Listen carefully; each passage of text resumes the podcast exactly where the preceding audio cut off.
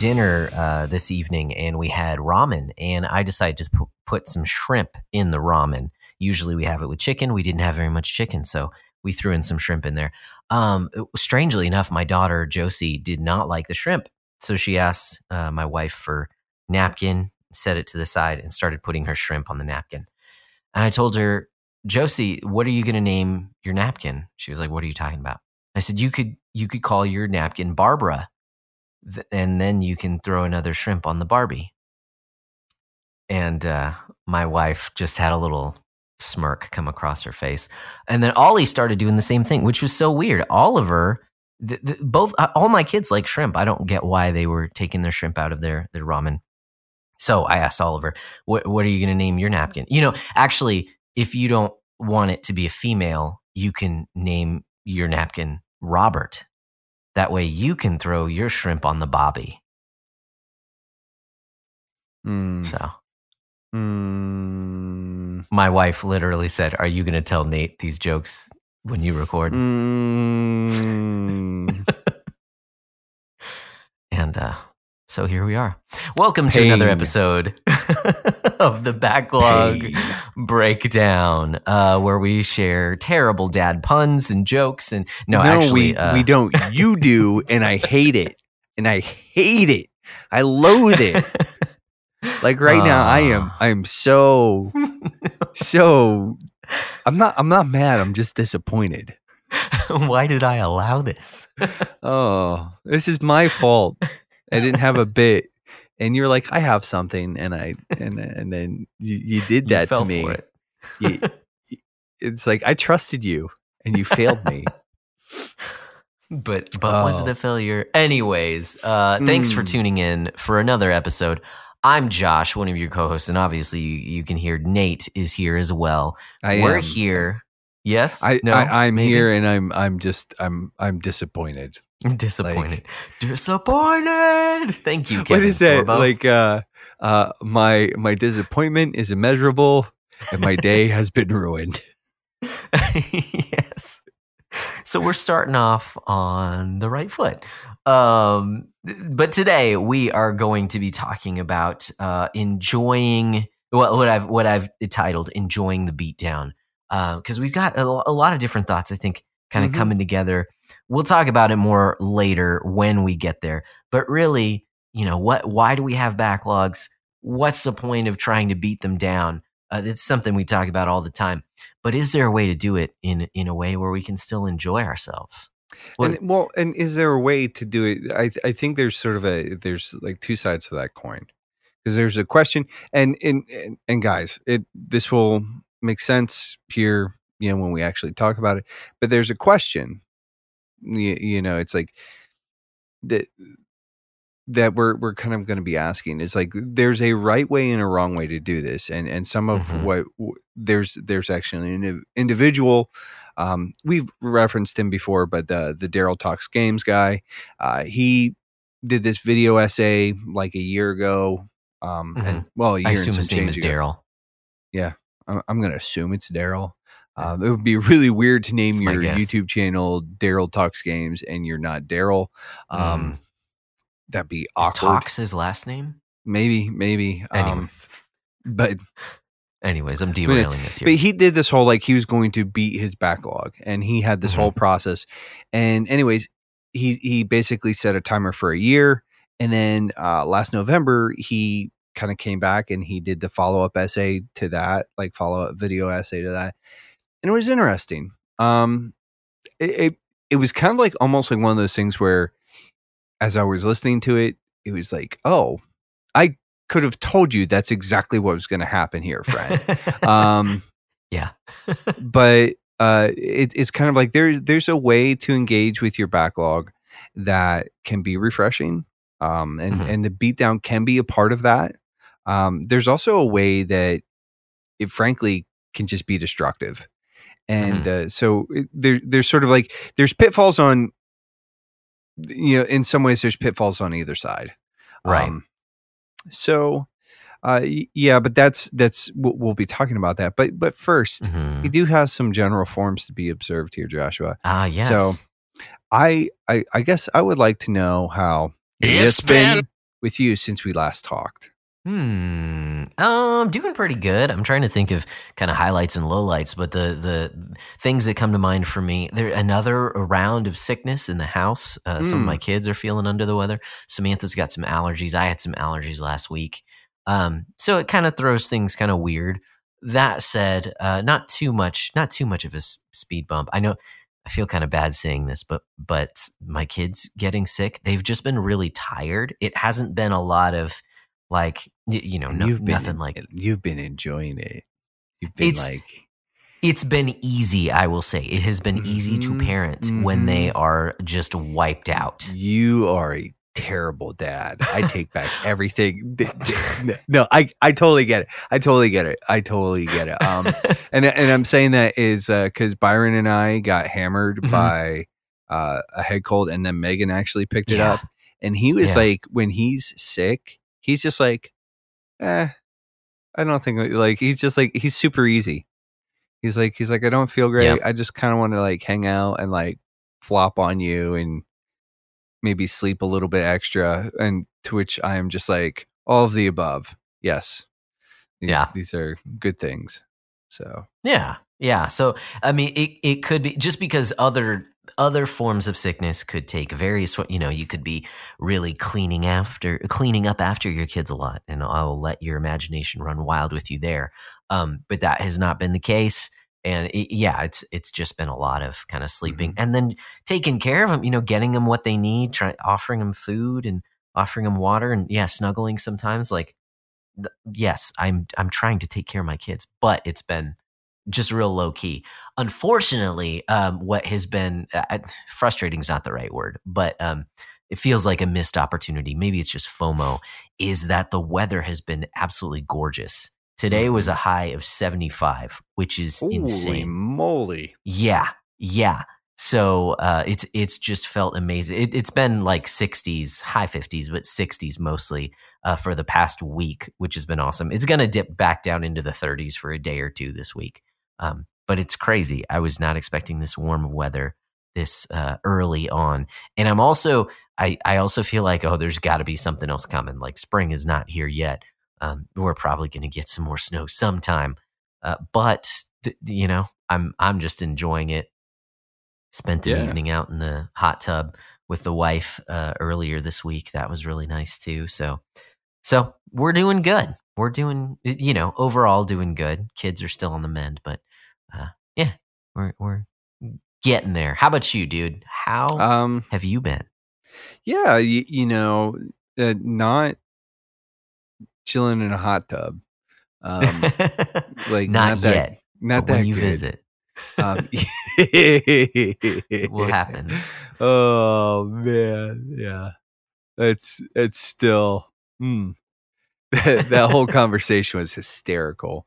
Um uh but uh yeah, like I said, we we did have like, there was this head cold thing and it Yeah. kind of threw me around at the beginning of last week. Like hmm sun last not yesterday like but last week sunday i stayed home from church and then and i i slept i was i slept like all day i was like just like i just yeah i would like take some cold medicine and i go sleep and then monday i was feeling like a little kind of like back to it and then like by tuesday i'd hit the point where it's like okay like an energy drink and some mucinex will kind of get me through the day Um, okay okay so, uh, and then Megan, like I said, she kind of got hit by it. Mm. Um, so we did have that. Uh, it's just been kind of like uh, it, really nice weather here too. Um, sweet we did get outside a couple of times, but uh, I did today. Today was kind of like uh, we didn't get to seventy five. We got to sixty. If it had, if it had gotten Okay.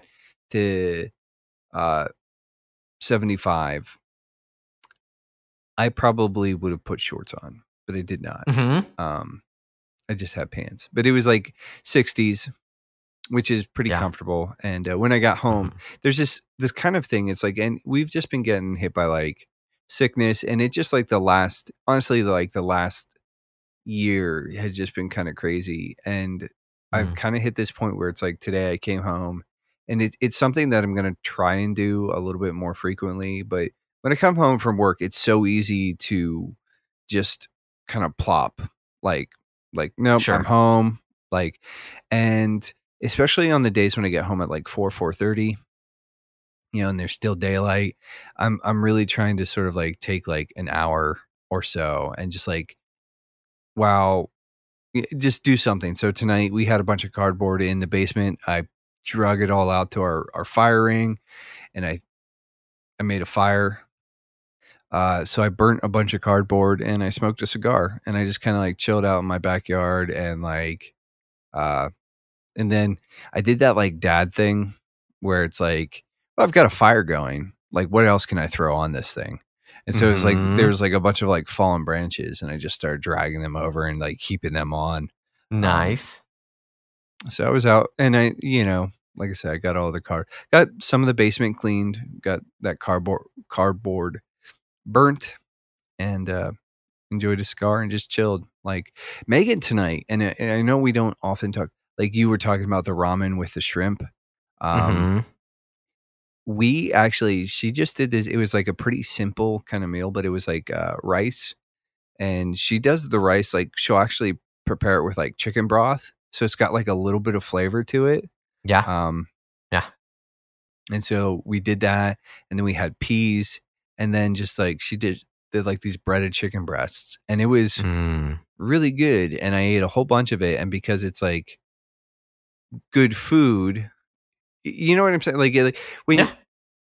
it's like because we're doing the the whole i'm doing the whole calorie counting thing but it's like Right. i could eat like a ton of this and Mm. not be a disgusting hog um and so i'm also trying not to just like just overeat because that's uh, is kind of what i do but yeah Mhm. so it, it was just kind of like one of those things where overall it was like uh, just kind of a chill day um we're kind of like i said megan is still recovering Mhm. from the head cold thing um but yeah we're just but things have been good things have been good um Sweet. but uh yeah we, we just it's it's been kind of low key and it's it's like we're kind of at a point where it's like okay like it's time to start establishing like better rhythms healthier rhythms Mhm. you know, uh, for the home. But uh, that being said, I think you, you know, moving on here, we have a ton.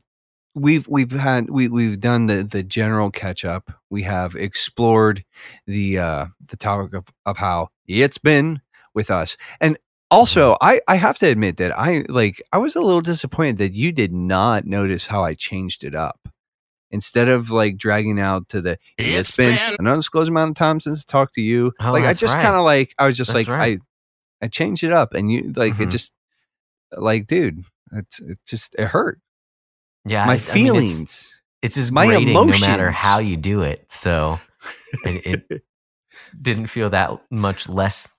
well, grating. I just the the way that I feel about that is uh it's like that's just turnabout as fair play for that horrendous story that you shared with me. Uh, yeah. That's fair. Yeah, it's, it's it's like I, I love how it's just like it becomes the the opening salvo is just like us just inflicting psychological wounds on each other. yep. The perfect Um, start to the day. This is this is what friendship looks like, people. I'm sorry. Um, if if you aren't uh, like torturing your friends emotionally and psychologically, I don't know. I, I just feel bad for you.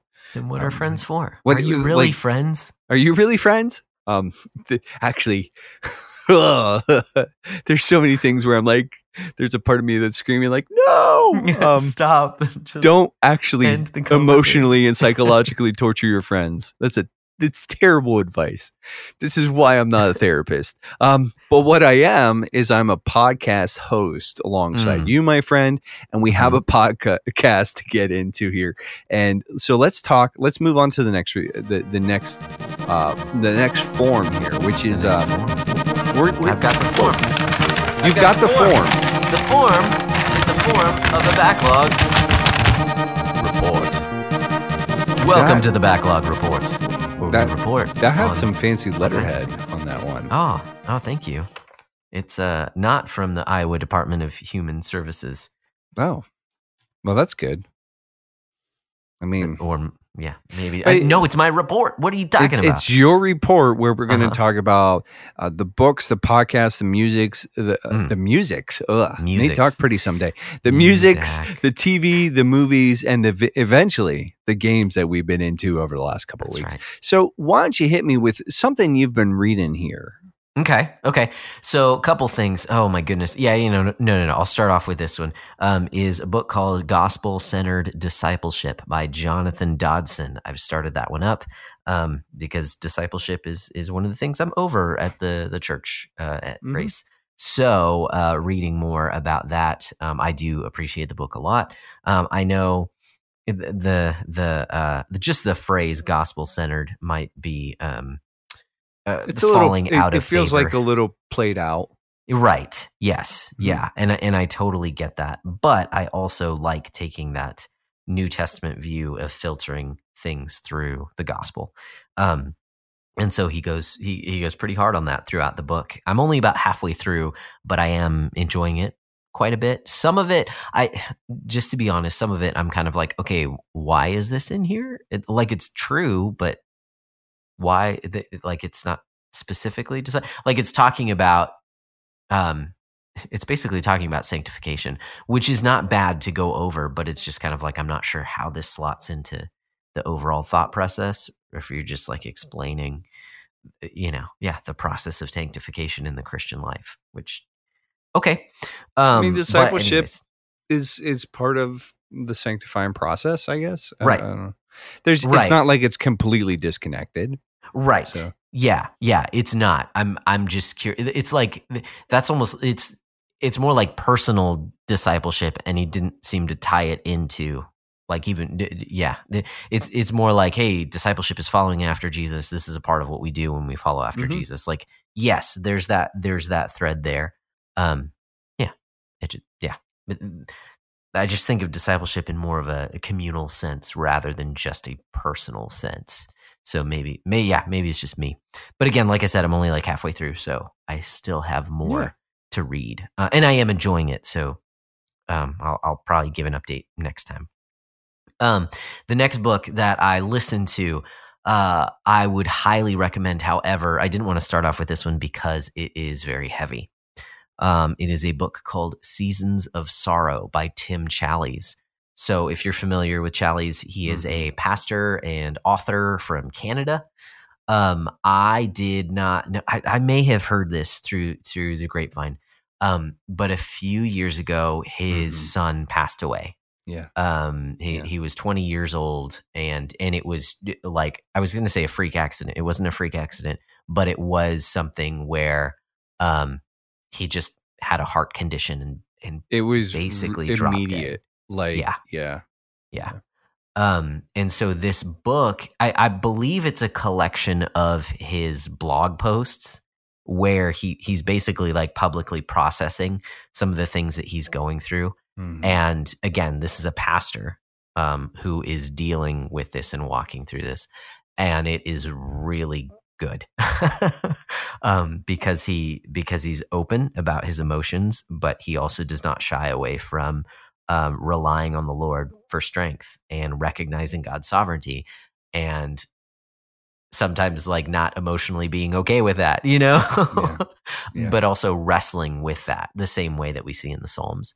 Um, so I, I find it, you know, if you know my story at all, my younger brother died in a car accident. This was like 12 years ago, I think, something like that. Mm. And so while it's not exactly the same, um, there are parts of it that are the same, and so it- you know that are similar. Excuse me. And so it was very it's it's just really good to hear from someone else, kind of processing through these things as well. So um, very very good. What I've listened, I think I've I think I only have like thirty minutes left in the book. I'm I'm Mm. like at the very end. Um, but uh, but it's it's very good. It's just very heavy as well. You know, I I got that whole lump in the throat feeling just listening Yeah. to it at times. So, um, yeah, that's what I've been reading.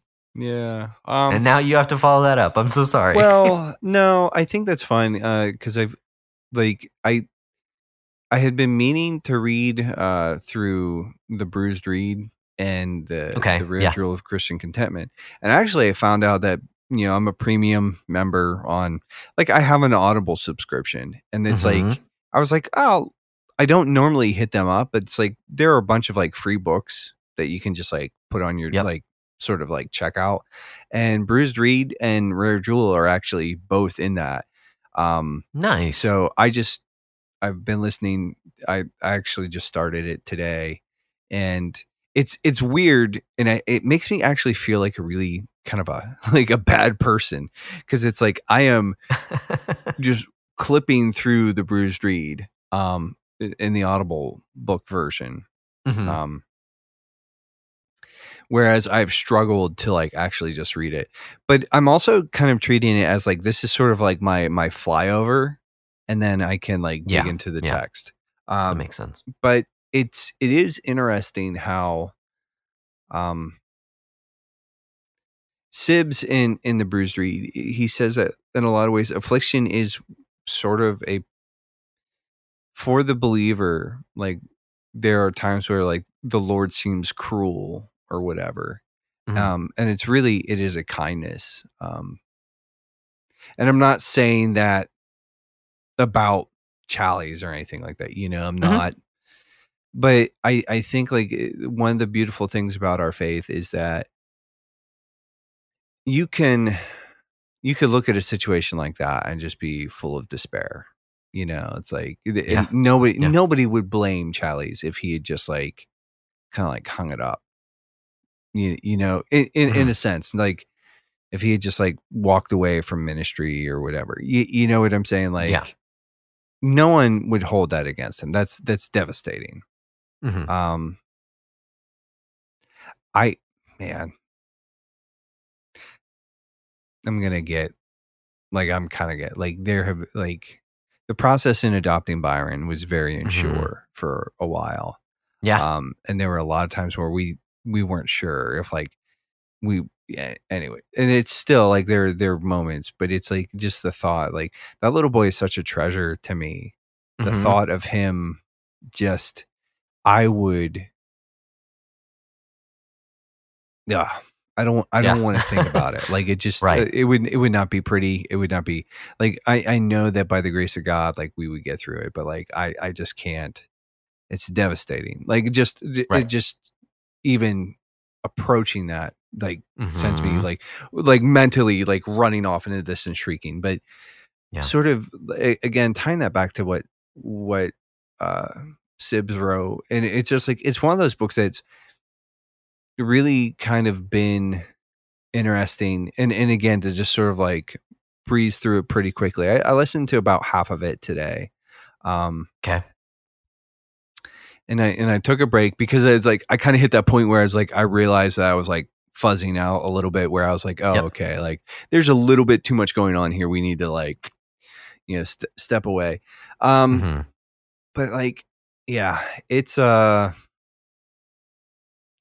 there's so much in that that you know um there, there's so much encouragement and at the same time like it's it's one of those things where like the, the the one of the truths of of the christian calling and christian living is that there will be hardship there will be suffering there will be sorrow but that because of the kindness of god like and and that it, like you know it talks like the the title comes from that that passage in the old testament i want to say it's in isaiah um, but it's like you know he will not break a bruised re- reed talking about the gentleness of the character of christ and for his Mhm. people like he's not going to push you to the the, the point of just like like there's no coming back like Mhm. everything that the lord does is is meant to help you it's meant to Mhm.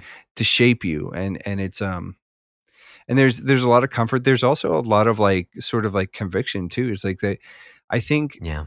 Yeah.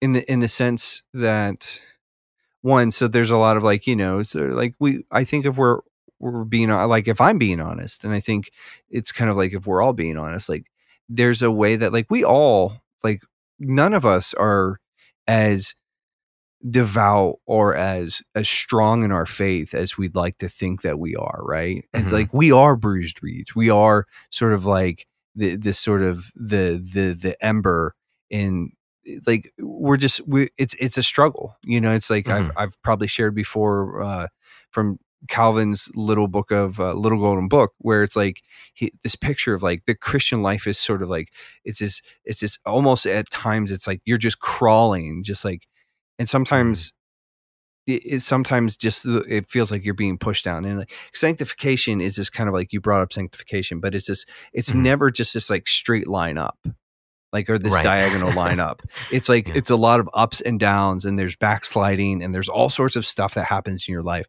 and it was just such comfort and and i think sometimes like too we look at we it, it's so easy sometimes especially if you have a little bit of maturity have a little bit of wisdom maybe not enough maturity and not enough wisdom but it's so easy to look at someone and be like why are you struggling with that? Like i don't get it. Like you call Mhm. yourself a christian and like you're you're doing all these things like you're, you're having these problems and it's like but that's the point.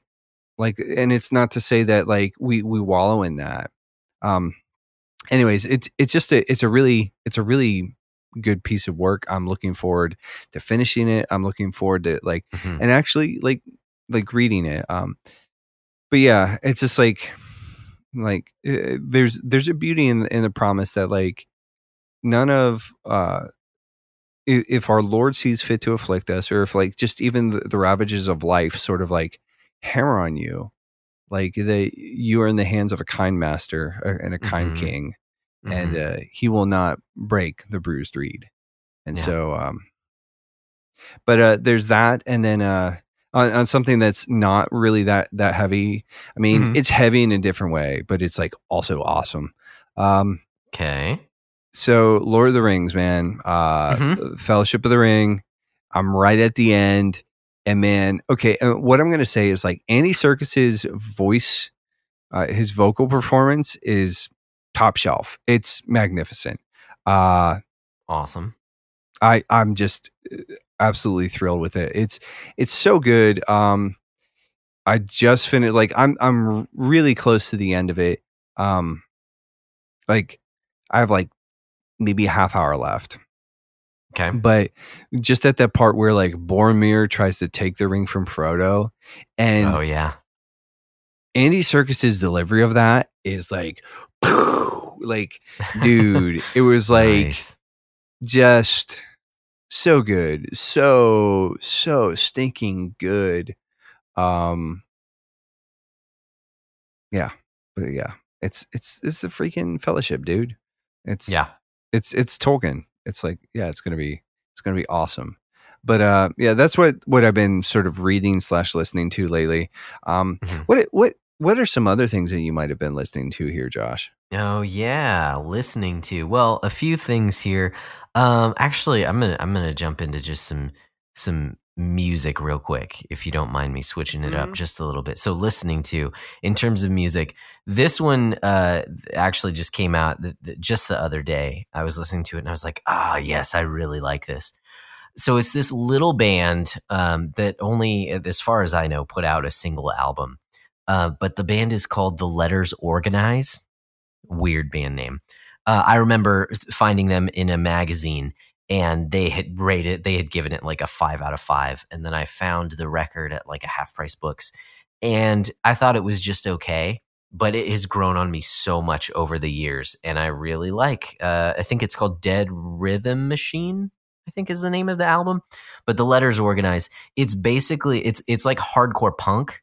Um, if you take like refused, like the shape of punk to come refused and and kind of mash that together with like the hives sort of Okay. punk but a little dancey if that makes sense so so you The get the screams in there. like there are like kind of like yeah, like I I'd almost like sort of like dance alt rock kind of. hmm But yeah, Yeah. yeah, yeah, yeah. No, I okay. It's- I'm I'm kind of like picking up some of that. So yeah it, it's not going to be to everyone's taste but the more that i listen to or i've, I've had this album for years um, but every time i go back to it i'm like yeah this is actually really good. Um, even though it's you know simple punk stuff but it's it's kind of complex arrangements like they they they change a, a song doesn't go in one direction like it kind of goes all over the place and it's just it's one of those records i can put on and i just like it just pumps me up i get filled with energy and i really like it so um, yeah the letters organized go check it out and if Dead after a song or two there you go If you're I just, just- like, I hate this noise, then that's cool. That's fine. I'll, I'll check it out. I'll check it out. it gets man. me stoked. Um, so there's that. The other thing that I've been listening to, man, oh man. Um, so one of the uh, one of the co-hosts of the Haunted Cosmos podcast, we've talked about their podcast before. Mhm. Uh, he's a pastor, Brian Sauve. Sauve, I think is how you pronounce his name. yeah. So he has a few albums out, and the one in particular that I've been listening to, all all his stuff seems pretty good, but the one in particular I've been listening to is one of his later, uh, latest. Uh, I think it's an EP, it- but it might be a full record. I th- and I, I think know. it just came out within like l- the last year or so. Year or two, yeah. It's But, it's not uh, that old, yeah. even dragons will pray shall praise him excuse me uh, most of the album is psalms set to Mhm. music so and and he uses the king james version which can be hit or miss like i think it sounds cool for sure um, but then i'm also you know as a worship pastor i'm kind of like oh man this would be kind of cool to like introduce on a sunday morning. And i'm like yeah but it has a lot of the king james like uh uh Eh, wording in it um, which again it just could be hit or miss. You know we do hymns so i guess that has some of that in there too so yeah. anyways that- does- that's kind of is that down the, the- road. Is that song he he, he wrote a song for his wife? Is Mhm. that on that EP? no so that is the latest ep uh, that's hearth songs is uh yeah is is on that so he wrote a song for his wife i think for his like he has multiple songs for his kids as well on that Mhm. album and i have not listened to that ep The song so for i've only his heard a couple songs is yeah real good. Ah, It's nice. real good. Nice. Yeah. Um so yeah, I think there's a couple um there's a couple songs that he wrote on there as well, but it's mostly it's mostly psalms set to music. And he's just it's like if you um the, the, one guy that that he just reminds me of I don't and I can't quite place it. But if you've ever heard of Noah Gundersen, he has this album Ledges that I just think is fantastic. His vocal performance is great. Um, and it's pretty stripped down acoustic country-ish like folky kind of um, acoustic music and it's really good anyways um, but but he's not a christian this album uh, by brian sauve uh, it reminds me of that but like Mhm. lyrics are top shelf because it's Mhm. scripture Yeah. so man i've just been digging it a lot so that's what i've been musically that's what i've been getting into lately Yeah, that's that's cool. Um I do like Sauve's music. Um Mhm. And overall uh you, you know I like him. There are a few things Mhm. that I would disagree with him on and he Sure. keeps some company that I am not overly fond of. Yeah. Um, yeah but uh he's like and dude, I love the Haunted Cosmos. Um right So, uh like I I love the un, like him and Ben Garrett is like I'm just Mm-hmm. like oh like this is like just like just pour that straight just like shoot that right into my veins. I'm like yes. yes. Um let's get absolutely unhinged here friends. and I will Um, not be able to sleep at night. Yes. Uh, that's why I listen to it during the day. Um Yeah.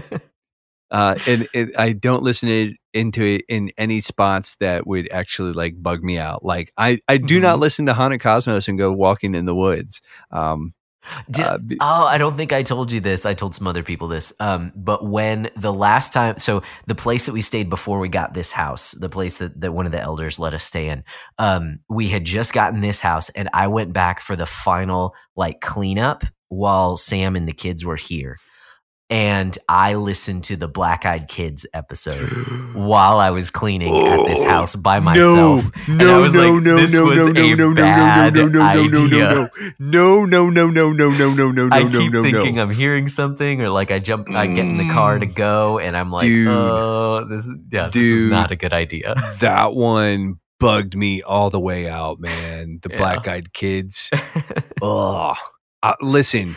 All I'm saying is like my that just reinforced my natural predisposition.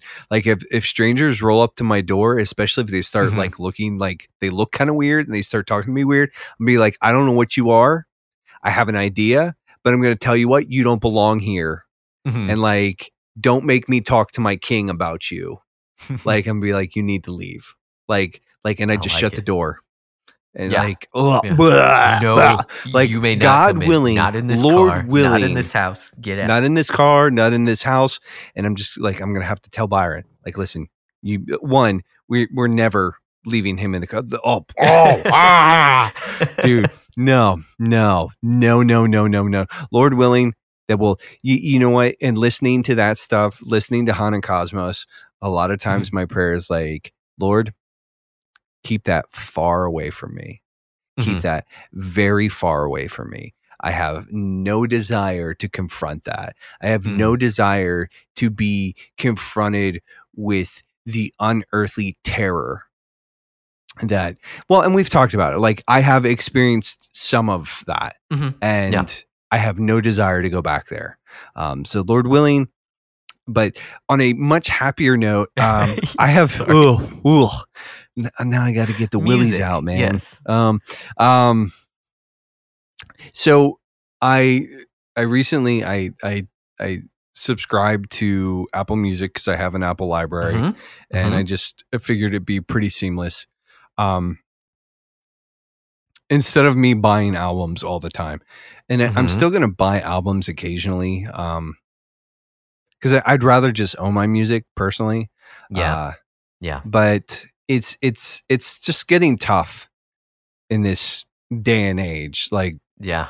like i would if if i could i i used to have a binder just full of cds anyways Yeah. i'm not gonna go back Oh, yeah. like years ago i got rid of it because for reasons and most of it i didn't need. Um but so i've been listening to to apple music. I actually like just sort of was jumping around tonight a little bit before we started recording and i, I didn't put this in notes but i listened i went in in the space of one car ride.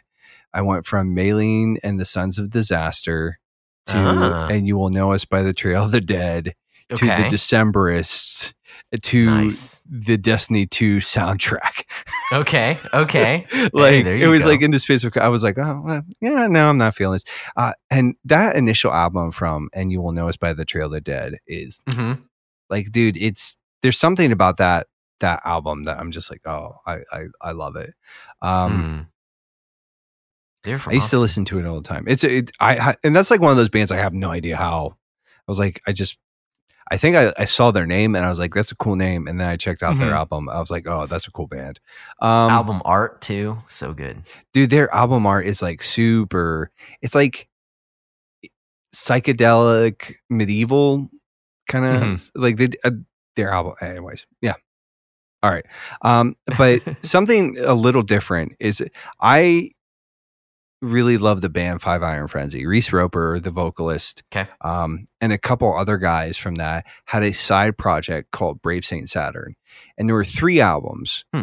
um Oh, and wow. unfortunately the one of the albums is not on apple music but the other two are Mm. so the light of things hope for and anti meridian are on itunes or the the apple music thing and i was listening to them today and i was like oh i love these albums um they're not like great but i love Mhm. them uh reese roper has like a charm to his vocals like there's an earnestness in his delivery and he does Yeah. screech really well too um, he has like this the, i don't know how he makes the, that sound like he has this like anyways if you've listened to five iron frenzy at all you know exactly what i'm talking about um, because it's like i'm pretty sure that the human he he yeah he he shrieks and it's Mhm. adorable and and uh just enthrall but uh anyways so uh they're really great uh some standout tracks are uh on the light of things hope for there's a track called estrella which was written for a friend of theirs who had passed away and there's Mm. this line it's like uh there's some really great imagery in that song one but the, there's this line that kind of was like his faith was your faith was strong and or true and fierce and i will miss you. And the way it's delivered it just like it like it's like one of those like lines that just like kind of like judo chops me right in my feels and i'm like oh my like um it's really good. Uh and then anti-meridian there's a, a song called starlings that I really like that is uh, kind of in some ways I think a bit of a reflection on the you know uh, not even a sparrow shall fall. Um, I it, it Mm. might be like a person like there's a, a a a lot of storytelling elements to all of those songs, so it's Yeah. really really kind of cool. Um, I I like them. They're not like what I would call like technically awesome albums. Sure. I just, dude, I got the willies again. I hate it. Oh Uh, no. I hate it. I'm sorry. I shouldn't have brought it up. Oh man, no, dude. When you were like the black eyed kids, I just like my brain was like, no, no, no, no, no. Well, I, I mean, my mouth was going that, doing that too, but it was like, oh Mhm. yeah, oh dude, like that's yeah. Can't listen to that stuff at night. Hard, hard no. Well, just just imagine it like a like a AFI type um like horror punk band, the Black Eyed Kids. There you go. Nope. And then it and Just- then it feels safer. Nope. Just like, oh, you're just dressed up. don't like any of it. No, thank you for all of it. Um, but how about some other things that we've been listening to? Uh, Mhm. namely, Yep. have you listened to any interesting podcasts lately? Yeah. So, not necessarily. Um, actually, what I have been doing uh, lately, so it's totally wrapped into the music thing. It's because I've been listening to that album by uh, Brian Sauvé. I went and checked out. So he's a pastor of a church in Utah, and they have not only their their sermons, but uh, somehow I stumbled on. I guess I just went to the, the sermons or the audio or something like that, you know, just to see kind of like the series that they're going through. And they have audio from their um, Bible studies, their uh, Sunday school classes, basically. Mm, mhm. And uh, a couple things that they've been going through recently is one on um, the mortification of sin, uh, sort of, kind of. It starts off and it talks about the mortification of sin, but then it's then it's like lesson by lesson about kind of defining different sins. Um, and the I know this sounds weird, but just kind of the power of identifying a sin. Um, I I say that that sounds so new agey, but it's so that you can um so it's not just this vague like oh i felt bad today or you know like i think i may have sinned against you or you know maybe that wasn't right but just like identifying no i was envious you know like no i was Mhm. like that was sinful anger uh, like the power of that uh, so that you can uh, repent is is what i'm trying to say so it's not the to- power of just identifying but repenting that? It's, I, it kind of reminds me of this principle. And again, like, uh, okay, so The Art of War by Sun Tzu, not Mhm. scripture, not at all. But there's a passage No. that um, talks about knowing your enemy and knowing yourself. yeah And in order to know things, you have to name them, you have to identify them, hmm and you have to do it in a way that's not ambiguous. right. So that it's like I think by you saying like naming your sins, you're saying like no, you call it what it is, you identify it positively, strongly, hmm and then right. In biblical categories of You of know what just popped into my head? I got to go get that stupid gas can out of my yard, and I'm thinking about the freaking oh, black eyed no. kids. oh, Oh, no. Mm, I don't want to go out of my house. oh no You're gonna have to edit that out Ruined. post. why i thought that was a good inclusion um, oh, I mean, I guess you could leave it in there. I'm just like, oh, it just, it just like my brain was like, hey, you got to go get this. Like, hopefully, by the time that we're done talking, I'll have Mhm. forgotten about the Totally stupid black eyed kids exactly Um, and you and Bigfoot and. Mothman and everything else that goes bump in the night. Um. oh man um, Anyways, yes um, Yeah, so Yeah. so be killing sin. Um, listen through. I'm not done with this series, but he he's got the audio from Mhm. from his uh, Sunday school classes there, which is which is good. Um, and then there was another series. I'll just go through real quickly. Um, it was a series just because I was interested in what he had to say. It's called uh, "Saying Things That Will Get You Canceled." Uh, you know, kind of a provocative title, but that's Mhm. sort of the purpose of the um, of the series itself is talking about um, one, it's conforming our consciences to Scripture, uh, and and being again kind of like this identity thing of of like just being very clear where we are being influenced by our current culture um, and where we ought to instead yeah uh, kind of reform our consciences along with scripture that didn't make any sense but but basically you know kind of like retuning our conscience mm-hmm. to to uh agree with scripture as opposed to with our culture. Um, and so sometimes that is very dissonant with our culture. Um, and why, and, and so, um, excuse me.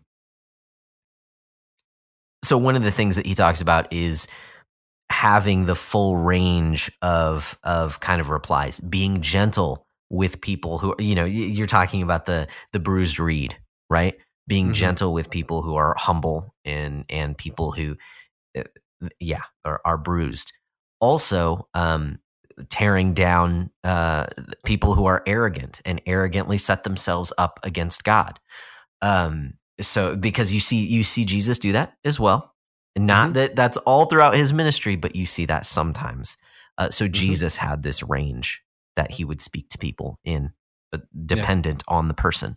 And so cultivating that I thought was a was a very good point. Now, in saying that, I recognize uh, just in myself that I am a much more go with the flow kind of guy. And so my range tends to fall on the on the no, I'll just sit back and do whatever, just again, go with the flow. Um, I recognize that there are lots of people who their range tends toward the more pugnacious. And so when you say, oh, yeah, you know, Jesus used strong language against these people, there's a lot of people that would tend more towards, yeah, so I'm going to use that kind of language all the time against everyone yeah. I disagree with. And I would warn you against that. Um, there's, so, well, there's, it's, again, there's dangers on both sides of that yes. era where you yeah. can be too passive and you can yes. just let everything slide mm-hmm. you know, and you, you never call evil evil. Right. Um, and then the other side is you just like you sort of like and again it's like sort of the the other sort of cartoon of the era is like just like whenever you see evil or whenever you see what you perceive to be evil it's just like nope mm-hmm. nope you know you're just like you're out there like finger pointing and yeah like yeah yeah and mocking and, and yeah just direct yeah so Exactly. Mm-hmm. Exactly. So I want to just throw out that caveat there um, because, you know, we're talking about what we've been listening to. And I found the series edifying. I mm-hmm. would say I think he makes very good points and and it was it was good for me to hear. Um, I would just warn that hey, don't don't go too far with it. And I don't think he does in the series, um, but I know some people will.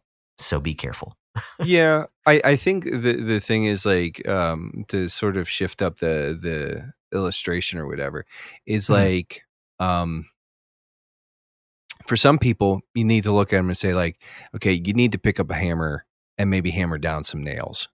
Mm-hmm. not not all of them but like hit, you know it's okay to like hit a nail or two uh, on the head. Uh, other people you're like dude not everything is a nail. Yeah. Like, i know you got a hammer. Not everything is a nail friend uh, yeah. and look know. at how many fingers you've smashed in the process. Yeah, right. Um, yeah. So, uh, yeah, no, that I think that's that's. I think sometimes, like, yeah, we sometimes we need to be provoked. Mm-hmm. Sometimes mm-hmm. we need to be confronted, and there are other times where you know we need to be. You know, I, I think I I come back to it is one of the things in sort of wrestling with this world I think often about how Proverbs treats the fool, and occasionally, the, mm-hmm. like, and don't get me wrong, like the fool's mouth invites a beating, and his yeah. back was was was made for beating. Um, mm-hmm. I get it, uh, like, and and I I have appealed to those passages, but one, I know at times I can be a fool, and there's also mm-hmm. sort of a lot of scripture that a lot of proverbs that actually counsels against getting into it with fools. And yeah. the the way my father would put it, it's like you know wrestling with a pig. All that happens is you get dirty and the pig likes it. like you, you know, like you get disgusting and the pig, and that's and that's what happens a lot of times when you argue with fools. And I'm not trying yeah. to be unkind, but it's like that's like uh, arguing with strangers on the internet is like wrestling with pigs Mhm. Like you have to stoop, you have to get down to their level, and they just they love it. And it just kind of like you, on the other hand, you know, if you're a reasonable human being and a, and a reasonable image, like it's just like it just wears you out, and it, it leaves you feeling a little dirty, Yeah. um, you know, and you probably feel a little dumb for having stepped in it. Um, but- yeah, yeah, So- and I, I- I think that word you used too is the provocation was really good for me to hear too, because you know he's talking about things that'll get you canceled um, if you talk about them in our culture, where it's where it's really kind of like, yeah, the emperor has no clothes, and once that's said, it's like, oh yeah. I, I ought to believe scripture. I ought to live as if I believe scripture. You know, I ought to talk as if I believe scripture in these areas where our culture, frankly, has gone so far off the rails from the truths of scripture. you Yeah. know, what is a woman? Something like that. Like, no, I, I ought to be unashamed. And again, not always bashing people over the head. No, you you you tailor it to who, who you're speaking Mhm. to. Um, but that provocation was good for me also. So, Yeah. um, how about you? Listen to any interesting podcasts? Um, the the one, and it's not nearly as sort of uh rich in in application, but uh, I listened to Sacred Symbols Plus, which is sort of a patron only thing over at Last Stand Media. Mhm. Um, and uh, but Colin Colin Moriarty did an interview with Jonathan Blow, um, uh, the guy who made Braid and The Witness and everything else yeah. and they they had a pretty interesting conversation about the state of like the video games industry um, and it's like one of those things that i hope sometimes the the sacred symbols plus episodes get released to the free feeds and i Okay. feel like this is a an interesting enough and sort of poignant enough conversation for video game enthusiasts and fandoms to to to maybe like I think uh, there's a lot of talk about like just the marketplace in general, the the price of games, but then also just how the the industry is in some ways kind of imploding on itself. Uh, y- you know, and it's like there's all these companies that basically expanded too quickly. You know, I, there's there's a lot of really interesting stuff there. Um, Hmm. it's it's it's a good conversation. Jonathan Blow is like you know like and he's a very smart dude, and it's just it's a Right. really interesting and fascinating conversation. It's nothing like super profound. It's it's very much Okay. like like it's just video game talk, and, and a lot of it's like speculation and kind of like them sort of talking about their like because both of them have been sort of insider like jonathan's been a developer and a coder for years Right. um, and colin has been an industry expert and he you know co-owns a public like a, a, game dev now Mhm. and uh, so like it, it's just it's an interesting listen it's it's not gonna like change it's not gonna rock your world or anything Mhm. um but uh yeah that's that's really it uh Nice. so what about have you watched anything interesting lately Yeah, this I don't have much going on. Really, it's just been the, the the office with the wife. You know, she's started Scrubs again as well, and then the occasional SVU episode. Just basically stuff that she really likes, or stuff that I could just kind of chill at the end of the day. So Mhm. really, uh, have not watched anything interesting.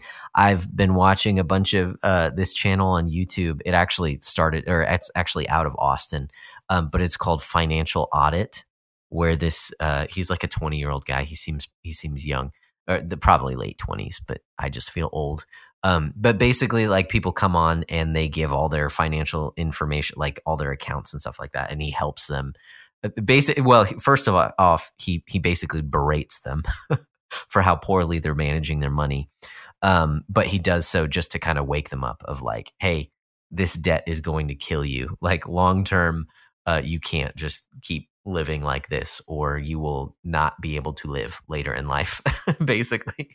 Um so anyways it's just it's it's kind of it's fun uh it, yeah it, it's fun but it's also uh it, it, it, it helps me think through my own situation as well. So you know part of it's financial literacy and part of it's just kind of the youtube you know sensationalization a little bit the thumbnails like are definitely it's like your bum fights what?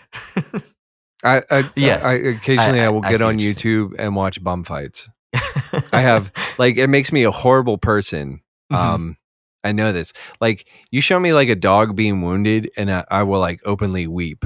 Like you know, dogs being neglected like makes me mad. okay, But it's like Yeah. watching two dudes. real Sarah I don't watch type. like the actual bum fights. A lot of it is like the, um, it's like the the bootleg MMA stuff where it's like just two Okay. hillbillies Yeah, like yeah, throwing haymakers at each other and stuff like in Mhm. a in a bootleg.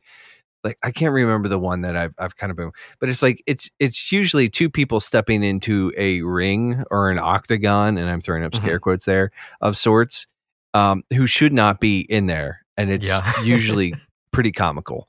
Um, Dang it! This sounds right up my alley, or it sounds like something I could totally get into for a little it's while. it's like it's just Uh, it's there's some of them are very anticlimactic.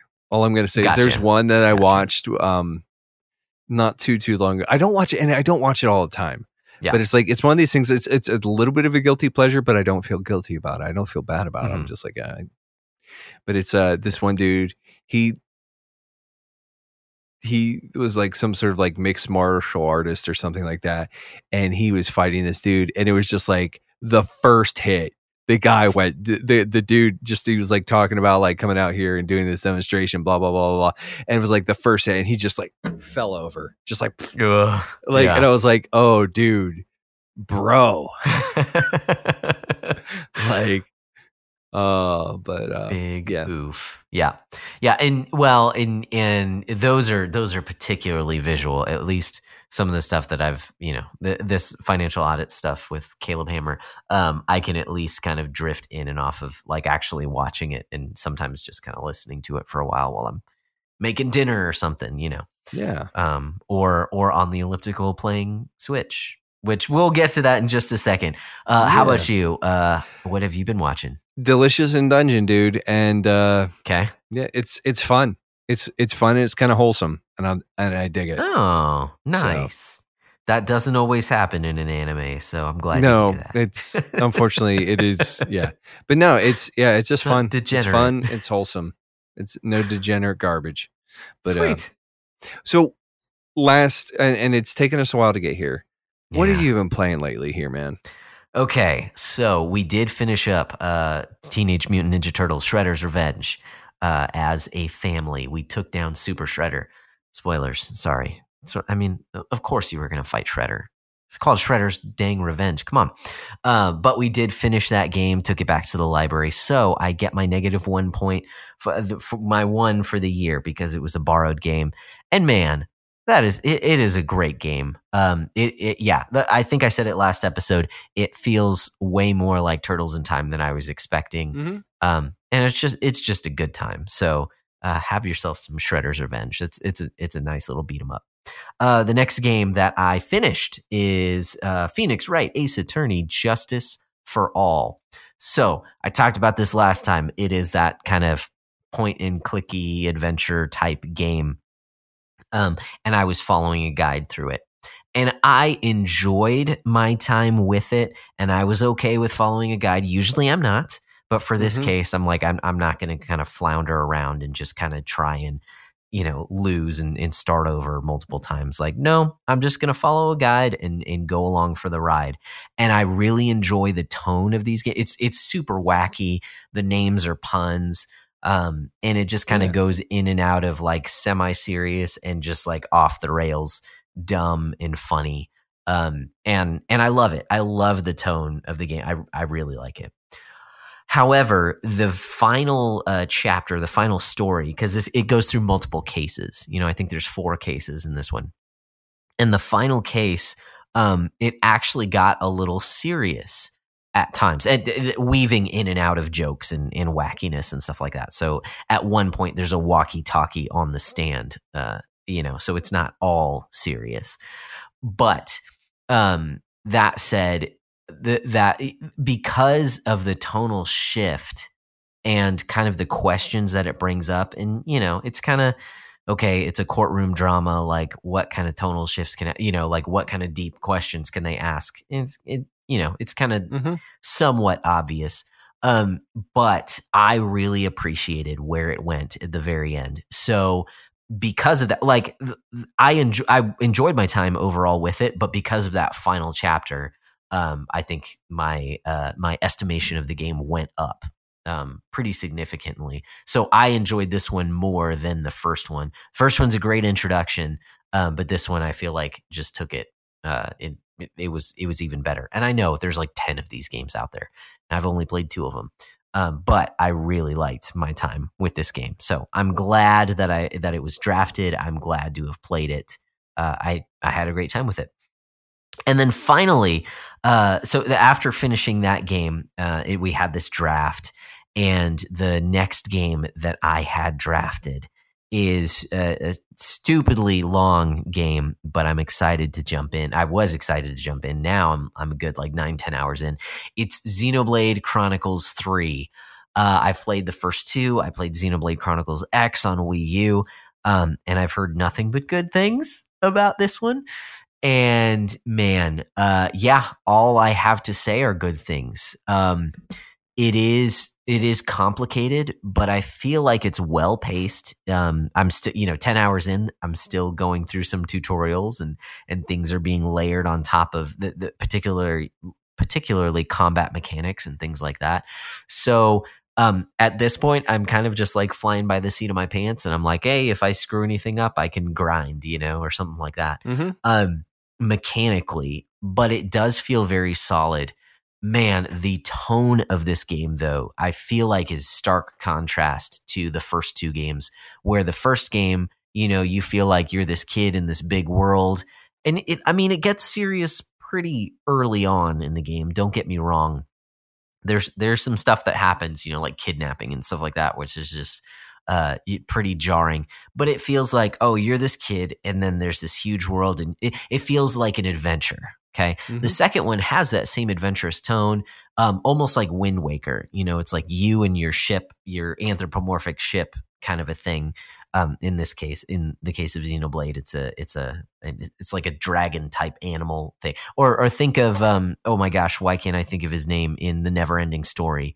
The uh, no uh, Falkor, Falkor. Okay, yeah, yeah, you know something something like that.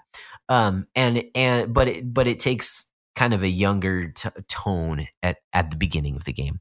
This one starts off and it starts off pretty serious because like your characters come out of basically an assembly line and are created and you're told you only have 10 years to live and you have to fight like your whole life is about fighting so that you can regain like the essence of the people that you kill so that your colony can continue to live um, it, it's it's intense. Uh, at least it's an intense premise. It doesn't play it like you know super intense from the beginning, but it's serious. And I really like the main character because he's not he's not full like emo kid, but he is very contemplative.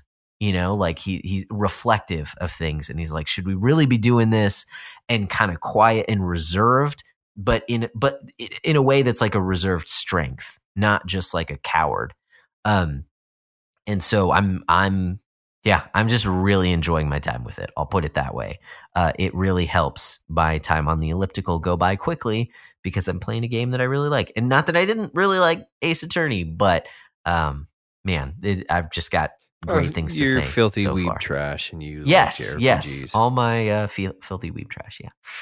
Mm-hmm. Yeah, that's what I've been playing. So I'm at a negative three for the year after finishing Ace Attorney, uh, Teenage Mutant Ninja Turtles, and Chroma Squad. So. Okay. okay. How about you? What you been playing?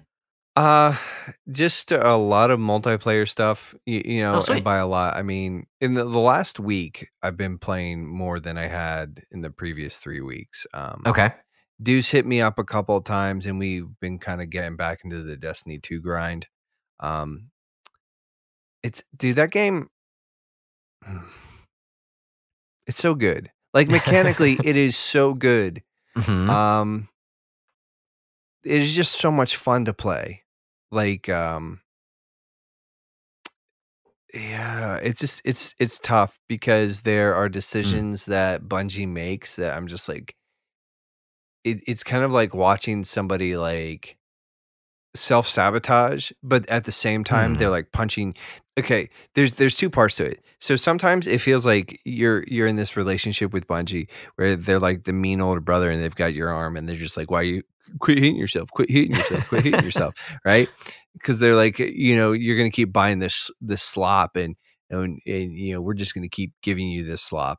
Um, but Mhm. then there's but like i said the, the gameplay is is brilliant the, like the it's just a really mechanically it's it's just a super enjoyable game Mhm. and sometimes when the story is good the story is really stinking good like witch queen is way better than it has any right to be. Um okay. that, that dlc in particular is really great. Uh, there are other parts where it's just like they fall all the, there's other parts where it's like do you, you guys are so close. And then it's like and part of that is like yeah it's it's a great game. It's a great game. It's a great game that i'm like i want people to play it but at the same time like i understand when they're like nah i'm like i get i get it like before before i you know i used to not play destiny 2 and then i took an arrow to the knee um kind of deal. Uh, so been playing a good bit of that lately. Um, I've been playing. Uh, Deuce bought Helldivers 2. And because we share digital libraries, that means I have a copy of Helldivers 2. And Ah. so I have uh, I have engaged in some spreading of the uh, the super democracy, and it is quite uh, it is quite enjoyable, my friends. That's all I'm going to say. Like this game, and it's it's kind of fascinating because this game has sold like gangbusters. The the servers it's it's had like all the problems devs kind of want to have, but also don't want to have. Where it's like there's too many people playing it, and they had to they had to like upscale their server capacity like really really quickly. And it's just like it's Mhm. been a wild success, and I'm super excited for Arrowhead, Arrowhead, uh, the team that made this, the developer that made this, uh, because it's Mhm. just good. It's just fun. It's like uh, I've played uh, with primarily with Parker and with my brother, and uh, there's some guys from work that play. There's Okay. uh, Micah. We actually Micah picked up a copy, and he uh, I think maybe even tomorrow night. There's maybe plans to to go and sort of do our part. Um, yeah, nice. that that was a Starship Troopers reference. Um, yeah, because this game is basically Star Troopers again. It's great. It's Okay. it's it's just a ton, a ton of fun. It is like it doesn't the the humor is kind of like just spot on. It's it's it's fun. It's nice. it's it's really just a blast, and I'm I'm glad uh, to to be able to play it. Uh, Gauntlet uh, and and Gauntlet. Ooh. Still haven't beat Gauntlet yet. Um, we're probably about halfway, maybe a little bit past halfway. It's like one of those things Okay. where I'm pretty sure if we just sat down uh, in it over the course of a session or two, like we could just sort of crank it out. But it's Mhm. also like, well, why play Gauntlet, which is also an Arrowhead game, by the way. Um, Oh, yeah, the same same dev. Um, but why play Gauntlet when you can play Helldivers 2? Uh, it's kind of like the, the the issue that we're running into. But I we haven't been I haven't been anything. Um, mostly because I haven't been playing anything this month. Uh, for the Yeah. well, aside from multiplayer stuff. Um, but yeah, it's it's kind of like it's just been it that's been kind of cool lately. Um, but that being said, um, my beatdown score is at zero. And speaking Okay. of the beatdown, it's time to talk about well, all the the plugs. Um, Mhm. So let's just kick this one. You guys know what's coming. We're going to talk about GG, uh, the official app of the Backlog Beatdown. Um, Mhm. It's basically a Letterboxd style app for your game collection. You can create custom lists, which is how we keep track of everything. Um, we have a list for acquisitions and we have a list for the games that we beat. You can rate review games, and uh, you know there's a whole bunch of like different features kind of built in. Like he's constantly like tweaking it. Um, well now instead of like there's a wish list function instead of like want to play it's like it's it's really come a long ways from its its its original origins and and charles watson he's the guy behind it all. We we know him we like him we count him as a friend and we really uh, we love what he's doing and we think that you should check this out uh, the whole kit is free 99 off the, off the get-go and if you like what he's in like if you like what you see like what you're experiencing for five bucks a month or 50 bucks a year you can get access to the elite tier and with the elite program, um, you get access to early builds. You get more access to Charles, a special role in his Discord server. You know, uh, it's it's worthwhile in in my opinion. Um, so, you know, what are you waiting for? Go check it out. Um, other things that you might want to consider throwing money at. It's it's us. It's this this this podcast. Like like so many other podcasts out there. We have a Patreon, um, but we really want you to think of it as a bit of a tip jar. Um, mm. We don't put there, we don't have any tiers or anything like that. Um, it's just kind of like you know for as little as a buck a month you can get early and uncut access to each and every uh, episode you can get a there's a video feed for our patrons uh, they get a special role in our discord server and each and every patron um, gets to pick a topic or a game for us to cover in an in an episode of uh, or the breakdown every year so we like those guys. We, uh, y- you know, we we'd be doing this anyways, but it does it definitely makes it a little uh, easier, uh, a little more fun knowing that there are people who really like what we do. Um, mm. We're really grateful for the the support of our patrons, and if mm-hmm. that's something that sounds appealing to you, well, hey, join us, and you know you can get all the inside dirt uh you know but, but what i will warn you is that if you join and you're like i'm going to become a patron and make Josh and Nate play some really awful games. Mm-hmm. You know, we'll just veto that. Like straight up. It was like they're like a big red stamp poof, denied. Um, mm-hmm. you know, it's like you know, life life is too short to play bad bad games. Uh, that being said, I never plan on touching Shadow the Hedgehog, so never ever like any Sonic adjacent stuff. Period. I'm kind of like that's a hard nope. Uh, but uh, we we mentioned uh, some of this a little bit, but uh, we oh my gosh, I'm talking so poorly. Um, much good, such garbage. Shoot mm. me now. Like mm. what happened? My brain just went. Blah, blah. Um, alongside our friends, uh, Paul, the artist currently known as Techno Funk Boy, uh, Wesley Ray, the Henshin Dad himself, and Porcho, we are all members of the Play Well Network. Uh, Paul's current project is The Thorns of War.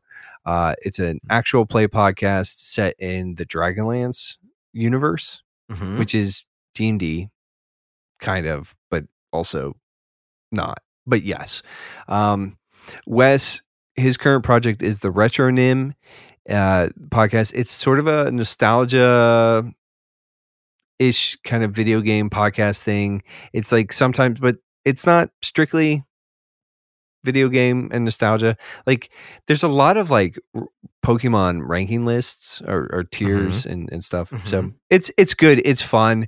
Um, I think one of his more recent episodes he talked about Kingdom Hearts, at which point in time, like for ah. even even though that was only like 10 or 15 minutes, I was like, hard now, Like no. I je refuse.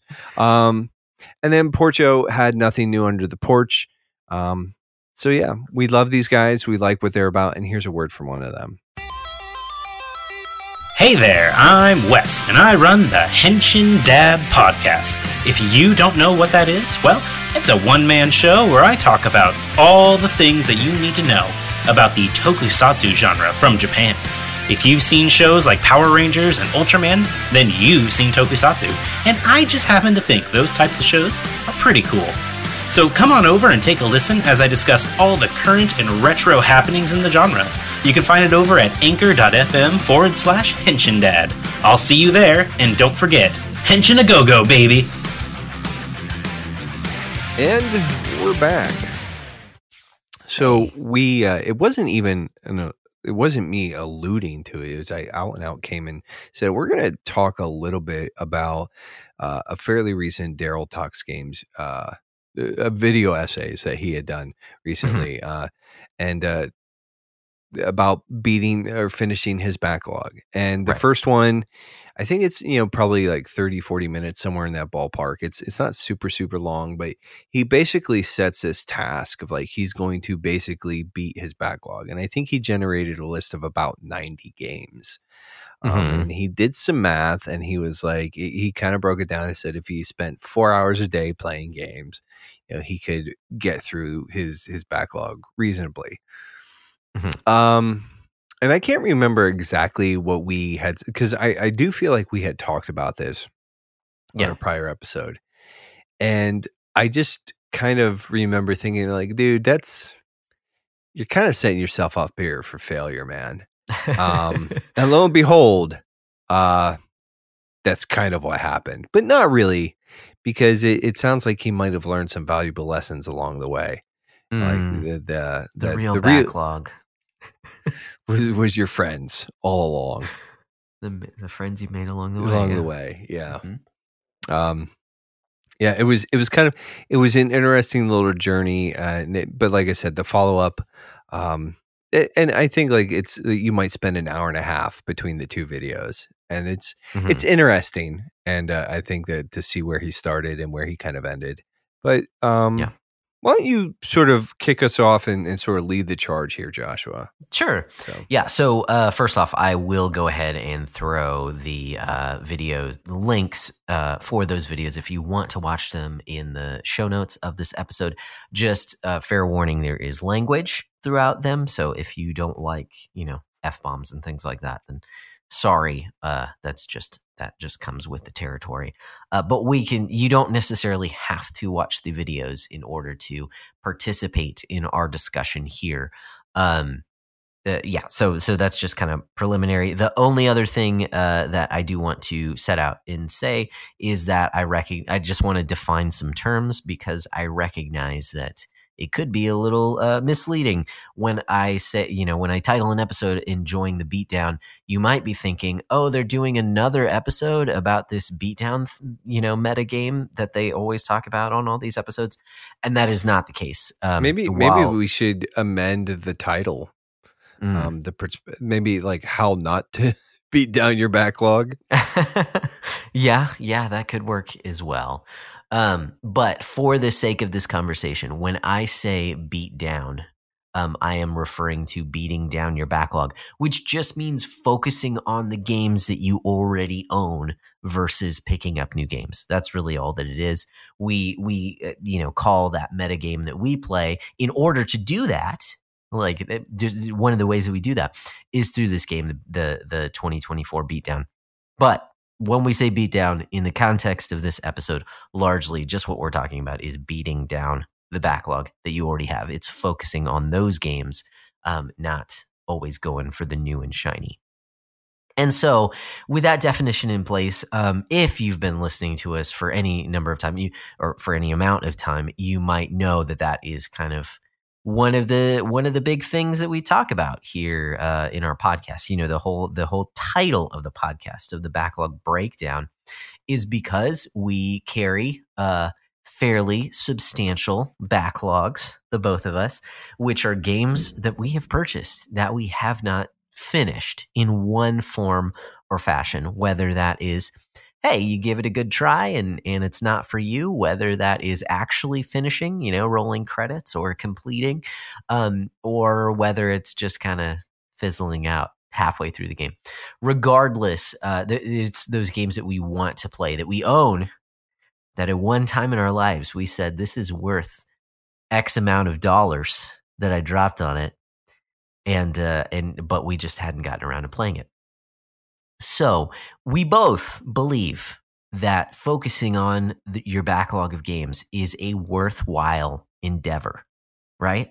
We we think it's good Mhm. to not just be carried along by the whims of the uh, gaming industry, of marketing, uh, of hype, and maybe maybe it's your friends, maybe it's all these things, but it's very easy to be caught up in the, in the- just kind of the gaming zeitgeist and buying the new and the shiny when you have uh, perfectly good games at home. And I'm not referencing, you know, the meme where where you have, you know, we have Uh, zelda at home yeah. Exactly. Or you have you have Pal Yeah. World at home and it's just Pokemon Scarlet. Um no, I'm not talking about that. I just mean I mean uh uh, actually owning, you know, you already own games and you, you don't necessarily need to be buying Well, new ones.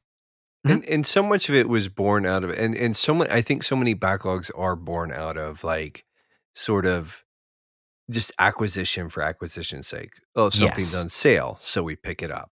Or Mhm. you know so there's a lot of hype around this game so we pick it up. And there are a lot of games that people uh, maybe maybe start but never finish um, and sometimes there's good reasons behind it and there's not. But it is one of those things where in, in a lot of ways none of this exists in a vacuum right Mhm.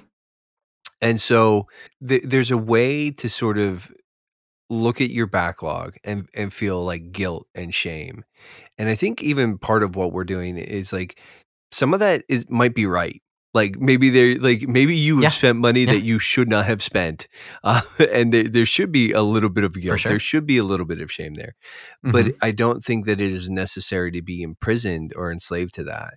And so part of what we're doing is like we're trying to set people free, you know, and this, this feels very like buzzwordy and kind of like, but we, we are really trying to kind of help people set themselves free from the burden of the backlog in a lot of Mm. ways and, and say like, there's a way that you can meaningfully engage this without being enslaved to it, without Mhm. Sort of just continually to just continually throwing money at it and, and, and continuing the cycle is like you you this is this is a a bit of a tool to help people who are interested in sort of maybe developing a healthier sort of rate a, a rhythm of consumption um Mhm.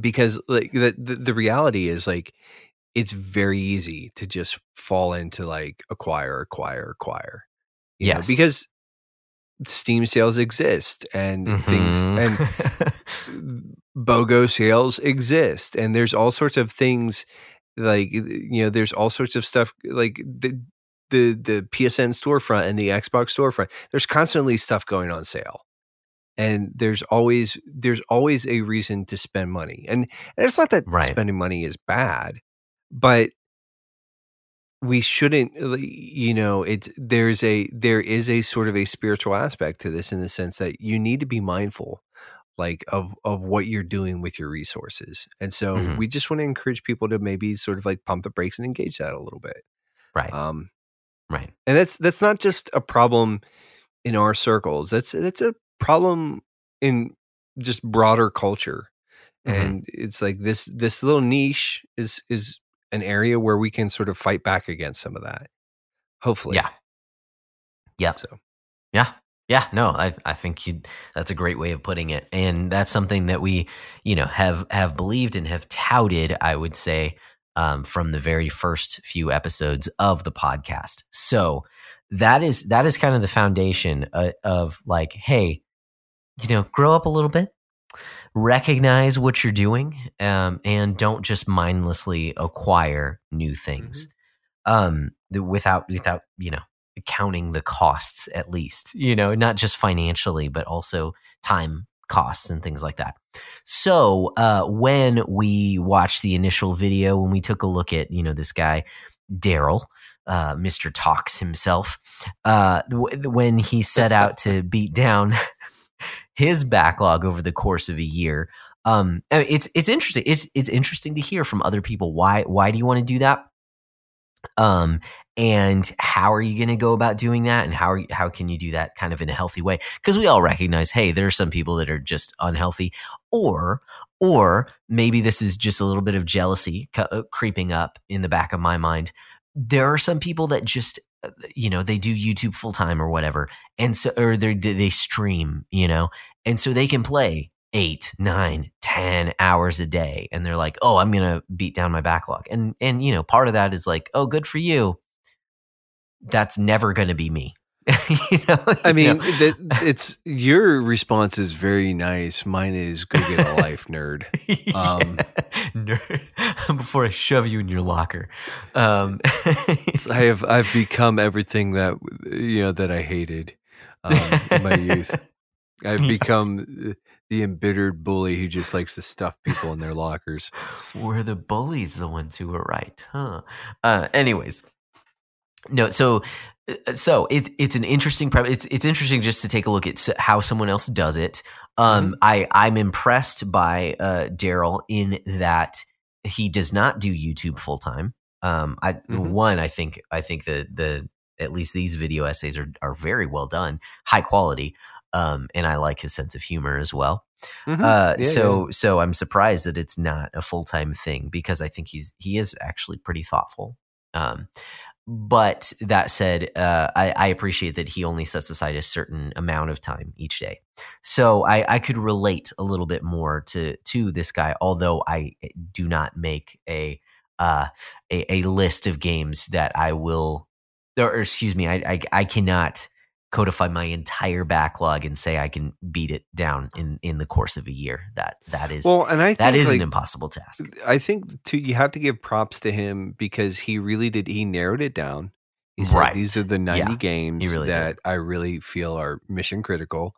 Yeah, and then he there was a lot of like prep and work. Like he did how long to beat numbers and all sorts of like he there was a lot of like data generated, you know, yep. For this, which like I'm like that's very thorough. And that's actually sort of like I've been meaning to go back to like my uh, one I need to update it.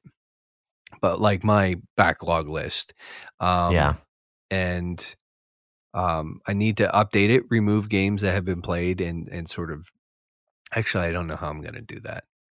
Well, don't feel bad because I haven't touched mine in a very long time either. So I'm right there with you.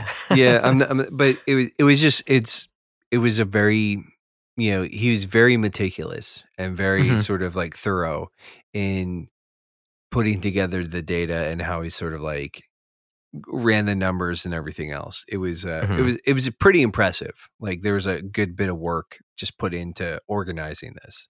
So yeah, that's you have to give him you have to give him props.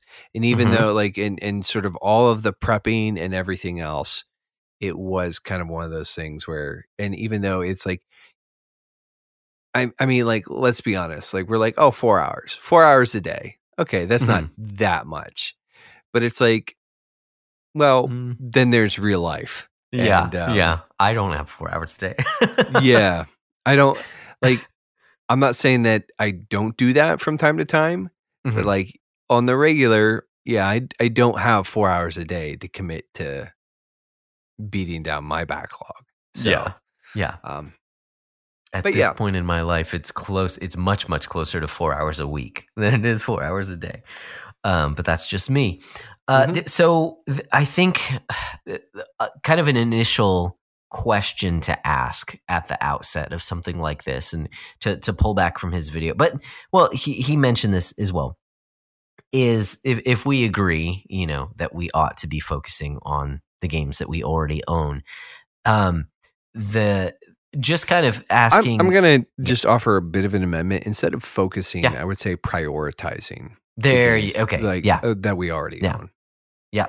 Eh, and that's good. That's yeah, I like that a lot too because it's not you know we're not anti new game. Um, it's just yeah, a matter of priority. So I like I like that a lot. Um, the the question becomes what is the purpose? Like why do we want to prioritize these things? And we've kind of already said it, but just to make it clear, um, is that we don't want to be mindless in the way that we you know just kind of pulled around by our every whim um, in and always chasing after the new and shiny because the video game industry, whether we want to call it journalism or not, or just marketing machine of video games, it, it in order to function, they want you to buy the newest and the shiniest, um, not even necessarily the best. So, uh, th- what is the purpose of of beating down your backlog. I think one of the things that Daryl uh, makes clear in these videos is that as someone who is creating YouTube content and and in particular around video games, there are a lot of seminal video game experiences, at least that he understands, that he has never experienced, you know, that he's never played. And so, you know, one of the things he talks about in, in the second video is he's never played a Resident Evil game. And so he wants to to prioritize those games that he already owns that are in that series so that he can get an idea for the game for the genre for things like that. So it might be slightly different for you for your answer of, of why you want to beat down your backlog. I know for me it was yeah just to slow down on the games that i own um, not have this kind of scarcity mindset of like no i need to buy it now you know it's on sale now so i need to buy it now kind of a thing and and really start counting the cost of what these games uh whether or not i can even play them Yeah. uh so so those are you know i, I think that's a good purpose is like it, it, even just to sit and enjoy the games you know to to play the best experiences not just the cheapest if that makes sense you know Well, and and it's some of it too, and this is stuff that we've kind of explored at, as time has gone on, but it's it really is more about sort of it is is about mastering the the the video games are, are meant to be a recreation. They're meant to be, to refresh us, to restore us. And what has happened, I think, for so many people is that you kind of get in this loop where it's like, I got to keep up, I got to keep up, I got to stay ahead, or I got to Mhm. whatever. Yeah. And part of it is uh, sort of being able to like step in and break that cycle and say, like, you don't actually have to keep up. You don't uh, like, and you like, and like, and you're not keeping up. So why don't Mhm. you sort of like pump the brakes and just enjoy this stuff? Like like find ways to actually meaningfully engage and actually enjoy the stuff that you've already purchased instead of because like the the the part of it is like the the there's a bit of a dopamine hit from the purchase. It's like it Mhm. feels good to get something new, to get something shiny, right? You know, we talked a little bit about that. And it's like and then as soon as that that shiny wears off, like I mean, dude, we're seeing it all the time. And I mean, we've seen it in the last like couple of months. And it's like I, I know I mentioned Hell World two or Hell World, Helldivers two, Hell World Mhm. two, Power the- the- but I was, but it's like you know, Pow, before that it was Palworld. Mhm. Before that, I'm sure there was some other game that everybody was, uh, you know, Baldur's Gate. Everybody was talking about Baldur's Gate, you know. And it's like, Mhm. and it's like there i mean there there's a group of guys that uh i i know who like that's them it's like the the new big thing they're playing it and it's like and there's like and then you know a month or two goes down the road and the new big thing comes up and they're all playing it and Okay. it's and so it's like sometimes you would buy this game to like sort of like hang out with them and by the time you get into it it's like they're already you know they're yeah. they're they're like we're done with that. Like we we've moved on. And it's like oh, oh, cool cool story. Um but it's just like that's that's kind of like that's a little frustrating and it's expensive and Yeah. y- you know so it, it's kind of like i think for for me that that question is like why beat down the backlog? What what are you trying to accomplish? I think it really is more about like helping me to find healthier rhythms and and actually enjoy the things that i own instead of just feeling like the the again the the the need to stay on top of it.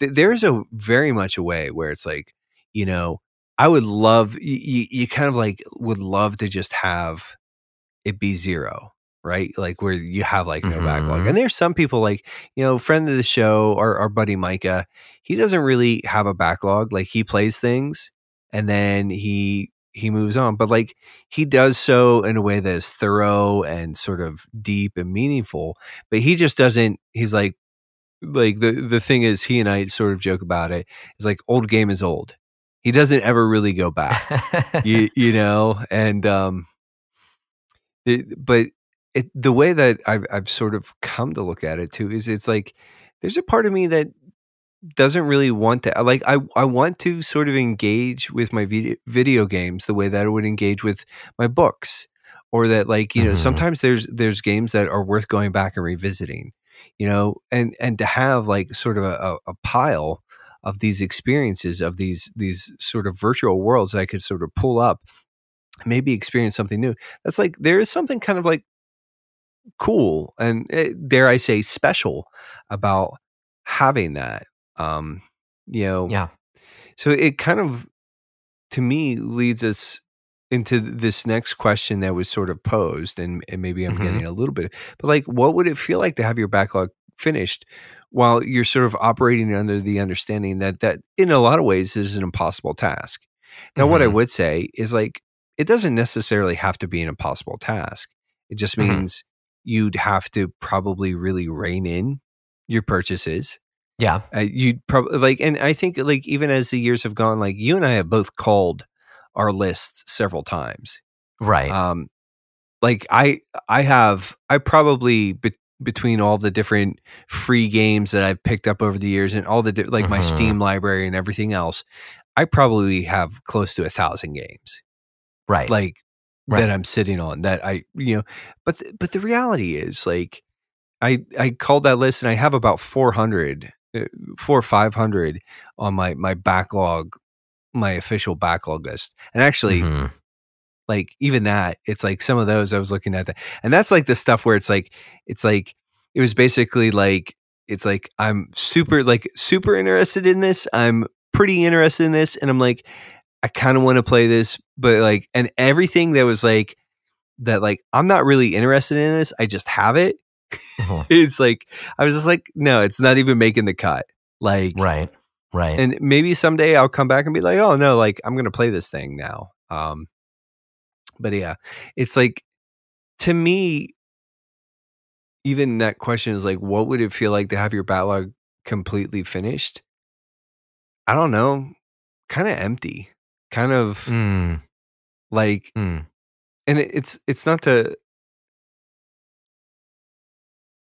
I, I think maybe when we started out, there was kind of like this idea of maybe getting to zero or getting to like much more and and I do think like it would be nice to have a much more manageable pile, Sure. right? Yeah.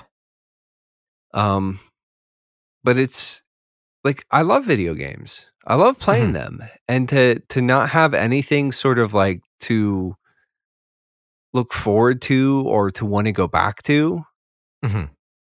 I mean, maybe someday there will come a point, but to me, I was like that. That just feels like that. That's almost like missing the. That's missing the forest for the trees. Like the the point Yeah. isn't to just get rid of it all.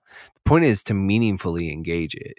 And so, Right. like, like the the- even that question I, I thought was like, I like it's it's kind of like almost like to to to borrow from. uh And I know I'm using this a little out of context, but uh to borrow from the Princess Bride. I do not think that means what you think it means, kind of like thing. Like yeah, and again, it's a little bit of a paraphrasing. I get it. Yeah, I, I didn't quote it perfectly, but that's that's kind of like my response is like I don't think that's going to work the way that you want it to. I don't think that's that's really what you're after. And um, but for you, like what what like when you look at that question, like wh- Mhm. what what is that prompt in you? Yeah, I so th- I think the first thing that I thought of was what, what one is because I, I think it is actually um, impossible in the sense that I have, I kind of default to looking at it as like oh all these games on how long to beat I literally don't have enough time in my life Oh, yeah. you know because I don't have enough time to dedicate to video games like for the rest of my life I can't play these you know hundreds of games uh, like I literally it it's impossible from that standpoint. However, the more that I thought about it is is I think what you're saying too is that sure it's impossible to finish all of these games, but uh, what about just starting? you know, starting a game, finding out it's not what you want, and and letting that roll off of the backlog in the sense that you just shelve it. You know, that you abandon it. Um, then Mhm. then it's uh, then it becomes much more feasible. And honestly the more that i think about that um, and i think i brought up this a little bit when i was talking about chroma squad when i was talking about reviews here lately is that i'm becoming more picky as i get older. Not that i'm not open to new experiences not that i'm not open to new genres. No i am. But uh, yeah if if uh, if my interest level is a two out of five I probably won't be playing that game anytime. I definitely won't be playing it anytime soon. Realistically, I probably won't be playing it at all because there's so many other games that rank at a four or five that I want to Mhm. play. That even threes, you know, th- again out of five, my little scale, even a three is not going to be touched at this rate for years. So probably never, you know. I, I like I like that sort of like that that sort of ranking, saying that okay, like this is a three, this is a four, this is a 5 Mhm. That's sort of even just like an, an an interest sort of generator. Yeah. And it's saying like okay, like fives are like yeah, definitely want to get to this. Four is like Mhm. I'd like to get to this, and then Yeah. threes there's like yeah, if I maybe someday. I've of- heard this is good. Yeah. Uh, Am I Mhm. personally interested? Eh, yeah, sure. Uh, yeah. Yep. That's Mm-hmm. th- yeah. That's that's how I tend to kind of rank the games and, Yeah. and kind of figure out. But but we've also had these other things in play. Um, and I don't want to get too sidetracked here, but but by uh, scheduling out the game or the games, you know, by setting goals for the games that I want to finish in the year, um, that helps me stay on track. By having our drafts, that helps me stay on track. You know, of of what is coming up next, or even experiencing things like, frankly, another Phoenix Wright game would not have been very high on my list, except that, uh, well, I mean, I, I purchased them last year, so I wanted to play one this year. Um, but even the draft, you know, that we had with our our patrons, uh, or excuse me, not in our patrons, but uh, on Discord, we had that draft there, Mhm. and um, and you know, I probably wouldn't have tackled it so early. I probably wouldn't have jumped into Xenoblade this early in the year, uh, if not for that draft. So that's kind of the from the the standpoint of knowing that it's an impossible task. But what would it feel like to actually finish my backlog? And my first initial reaction is, like you said, it would feel awkward and weird and like, oh, I guess I, I guess I'm done. Like not not a sense of oh amazing accomplishment I beat X amount of games. Like that's actually not the point. The point is not to say that I've played hundreds of games as if that's some sort of like street cred thing that would that I'd really feel good about. It's not the it's it, and it came to this realization like it was it was actually profound is too strong of a word, but it was very stark this realization of like that yeah that that's not the point. The point is to like you said enjoy my time.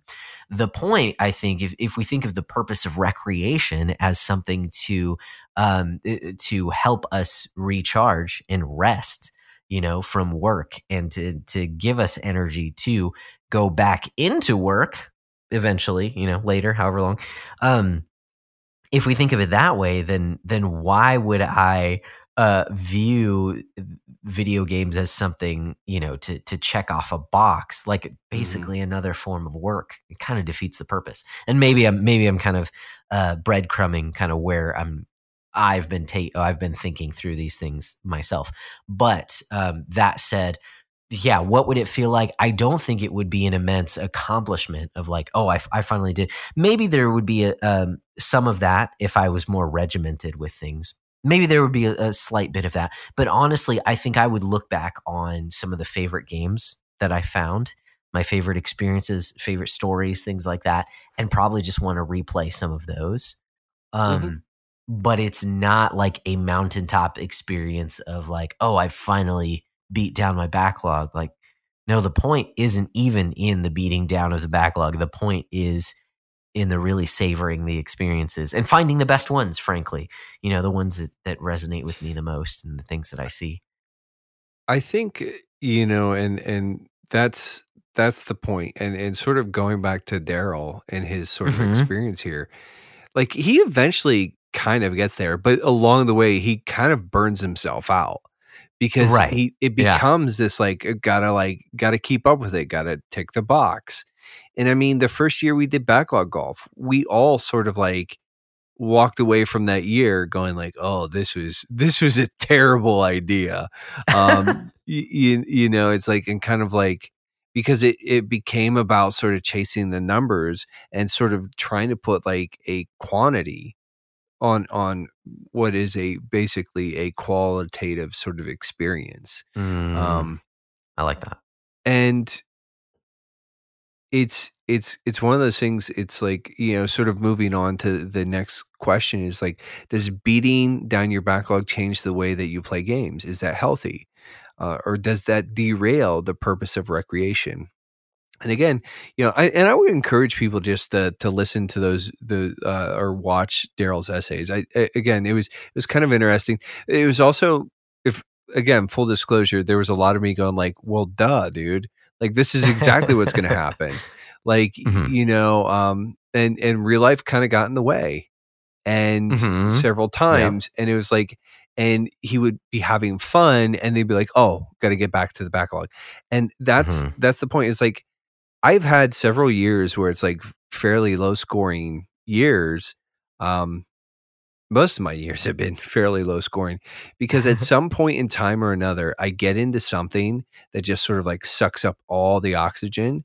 And I'm like, uh, like last year, Ghost of Tsushima like ate up a ton of time for me. Destiny 2, oh, Marvel Snap 2.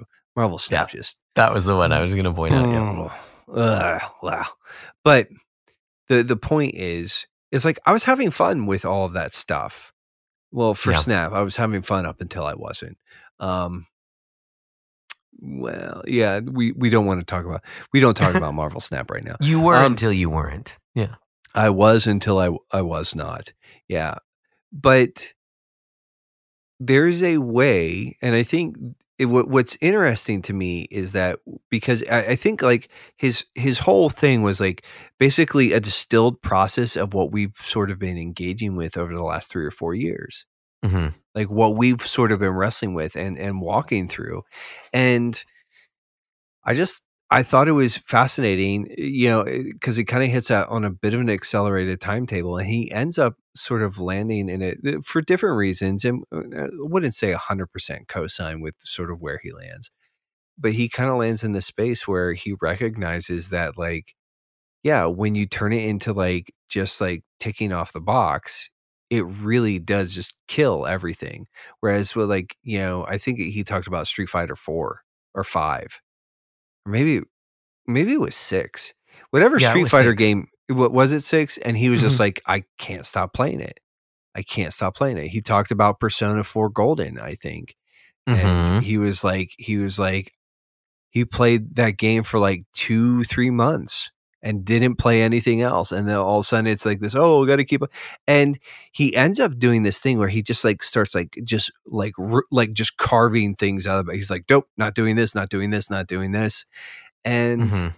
Just to sort of like keep up with it and i'm like to me i'm like dude you're kind of missing the point here like you, Yeah. you're you're Yeah. you're getting some of the right answers like yes some of the stuff needs to be cut out some of it was just like you had a, a bad like data model from the get-go man like this Mhm. whole like i need to play four hours every day kind of thing no get rid of that think Yeah. you know like think about how much time you can realistically dedicate to, to games and then Mhm. give yourself the freedom like you know we've talked about it a little bit but part of it is i i've taken this month off except for multiplayer games and because it was part of it it was just like i was getting a little burnout i was getting a little i felt like i was just i was kind of in that mode where it's like my default reaction was to play video games and and i think like as soon as you get into that space where it's like this just becomes the thing that you do that's dangerous grounds um Yeah. one because it, Yeah. it, it sort of it potentially could be an idolatrous relationship but in addition to that Mhm. it's like you're taking it for granted and it's not doing the thing that it's supposed to like if this is recreation these things are supposed to restore you they're supposed to refresh you and if you're just treating it like a, a like more work then it's not doing the thing it's supposed to and they're not meant to be work they're meant to be you know e- even like harder games like heavier games like the last of us and the last of us part 2 those are Mhm. in a way supposed to like ch- like they're they're art they're a Mhm. medium you know what i'm saying they're like it's not supposed to feel like work Mhm. and so and like like i was kind of like burning out on destiny 2 a little bit and i took some time off and i came back and i'm i'm loving my time with it and probably what'll Nice. happen is like deuce and i'll play for a while we'll kind of get our fill and we'll move on you know. And it's Mm-hmm. I think also too, it's like I'm gonna the the way that I'm playing is like I play it with buddies from work. I'm gonna play with some buddies from work. I'm gonna play with my brother. You know, we're gonna hop in, and that's gonna be like really the time that I. And occasionally, I'll probably play some on my own, but it's like uh, the way I'm even gonna engage it is different. And like I find myself enjoying my time and almost like craving that Mhm. again, saying like, no, it would be really good to have a little bit of time in this game, or but and, and but not even just with the game, but like with my friends.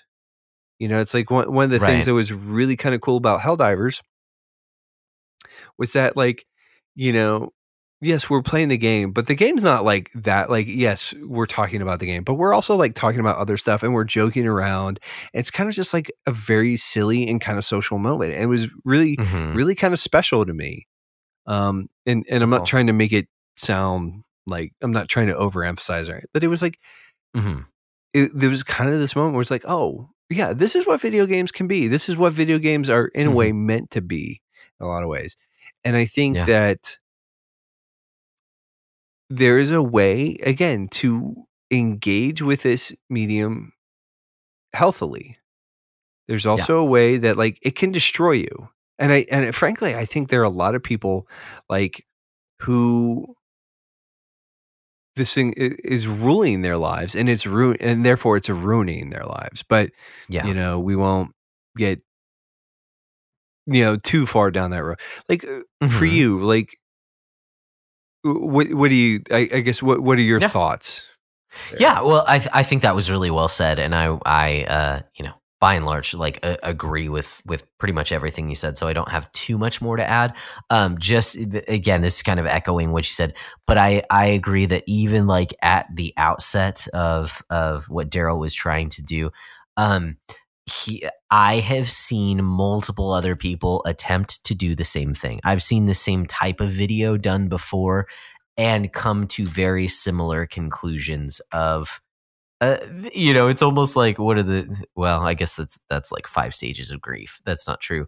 Um, it's not full on that but it is like things get away from you and then in the next stage it's a denial that no i can still you know make up for lost time. And then it's a, a depression of i'm not actually going to do this and so uh, then it's a bargaining. Well, I'll throw off half my backlog and and just beat down this half of the backlog, and that'll count as beating down my backlog. And then it's like a full the the final arc of this series is where you is this acceptance of the backlog is no longer a backlog. It is a um you know shelf of experiences or you know whatever whatever you want to you know like a, a book a library it's a library. a- uh, yeah or a movie you know vault or something like that you know where it's that that's how you cope with the fact that you're not going to finish your backlog is that oh this is no longer a problem. No these are actually it's actually good that i have this you know? Um and i do see that as a bit of a cope a bit not all um but a bit of a cope. Um It can be. It, I think yeah. I think when you come to terms properly, yes. it's it's one thing. Like when you come to it and it's like it's it's like yeah, but if you if you're just sort of like getting like it's almost sort of like coming to it grudgingly at the end. y- Mhm. You, know, it's like this is the way that I have to formulate it in order to feel good about my decisions. I'm like right I'm like yes missing the point. Like the exercises and missing the point here, friends. Like this is not how this is supposed to work. yeah Um, Yeah, so maybe that's me reading into it of like I I would feel that way. Um so so yeah, I I take that with a grain of salt. Um but uh, I uh, all that to say is that I've seen that arc with multiple um content creators, I'll put it that way, of of finally like coming to terms with, oh no, this is no longer a, a backlog that has to be beaten down. It's you know, it- it- yeah. And and so with that said, that even though that's not exactly where he ends up, he does end up coming around of like, no, um, th- this isn't a healthy way to do that. You know, I had all these good intentions and it didn't work out. And it's no longer, uh, you know, th- this just was not a healthy way of of going about it. Um, so how do we do that? Um, I think you know not to not to toot our own horns here, but I think some of the things that we've put into play um, here with the podcast and with the Discord group and the things that we do together have helped me personally. And I think this is why we continue them. Okay. Um, I, again, I'm not just trying to say, oh, we have the perfect system. No, I think we have a system that helps me engage with games of some of the things I've put in into practice for myself is I can only buy games that I plan to play within the next year. Like that's just a rule I've set for myself um, to know whether or not I actually really want this game that I'm picking up, or whether or not oh it's on sale and so I'll pick it up. You know that that helps me.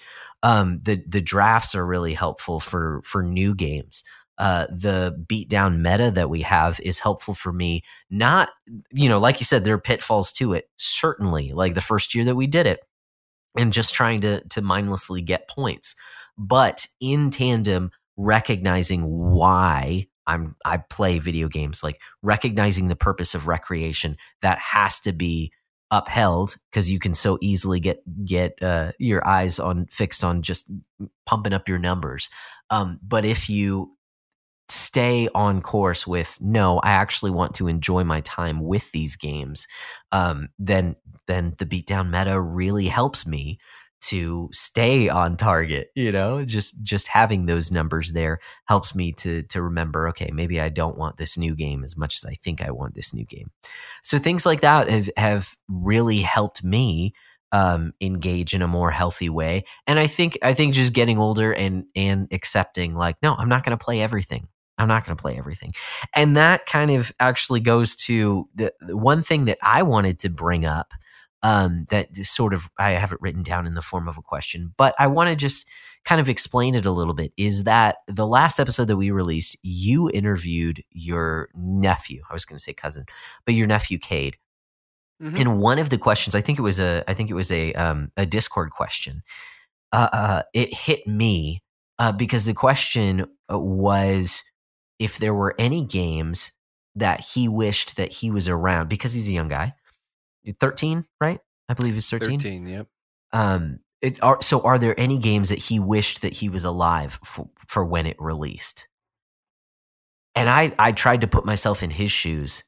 And instead of going there to the actual question, I was just thinking, holy moly, like there are so many games that released before he was alive. Mm-hmm. That in my mind are like some of the best games of all time. You know, I love my Super Nintendo. Chrono Trigger and Final Fantasy VI and Mario Brothers 3 and Yoshi's mm-hmm. Island and Mega Man X. You know, like all these amazing games that are not not a part of his backlog, okay? I, I'm not gonna go that far, but I'm gonna say, like, for me, I accumulate a backlog because I hear, oh, these games are so amazing. So then I want to play them.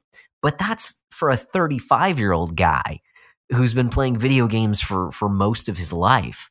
Mm-hmm. So imagine being a 13 year old guy and having hundreds, thousands of video games.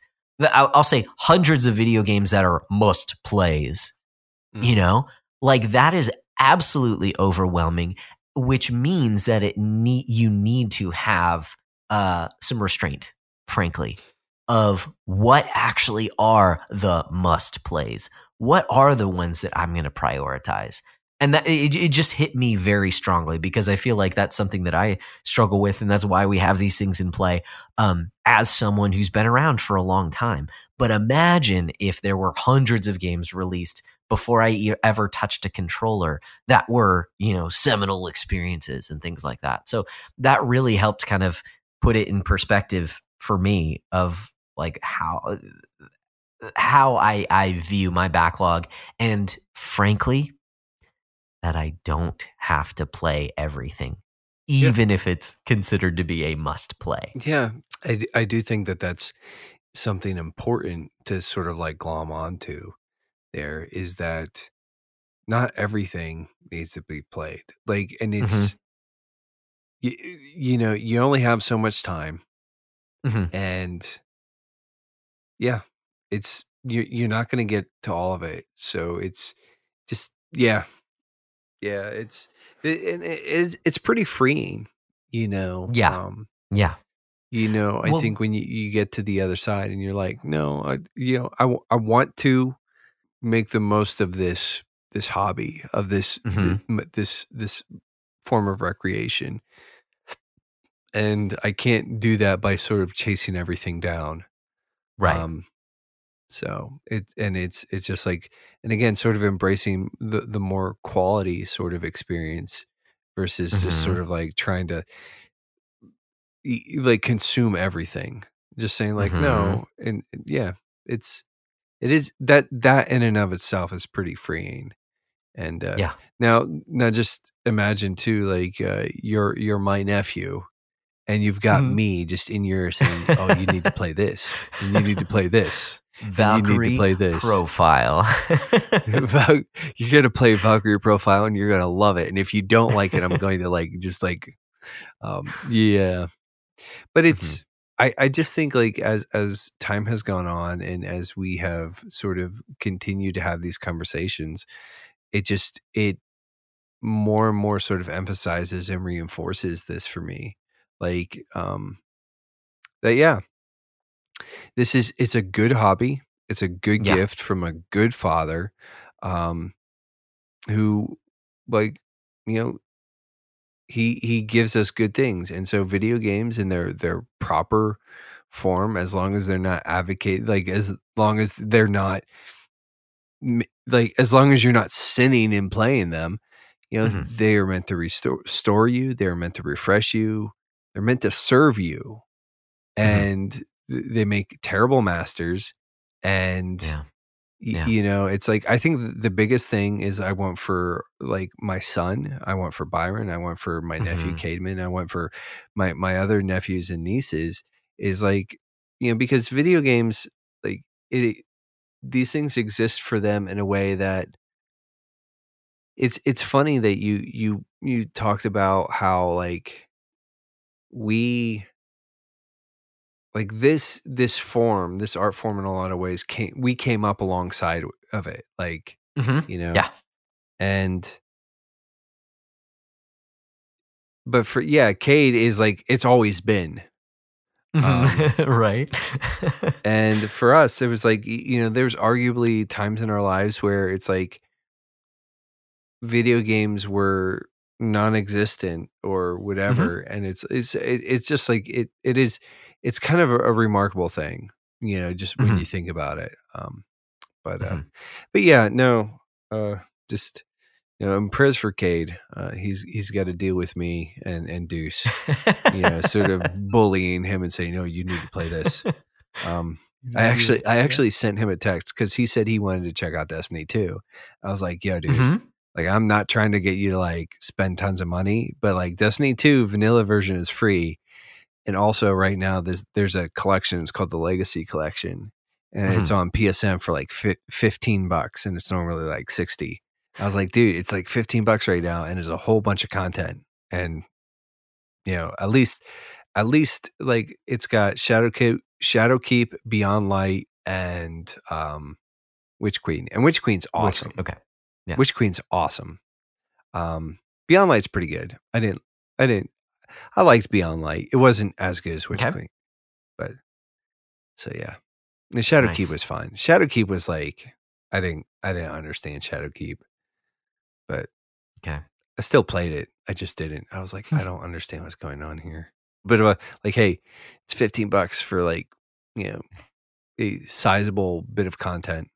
In Destiny Mhm. two, if you're if anybody's interested.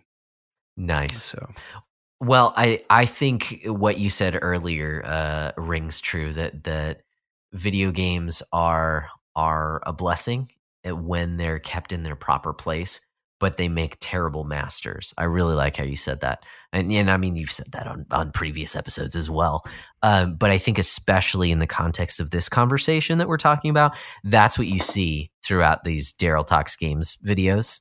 Is that Mhm. it makes a terrible master because he gets sick of it, you know?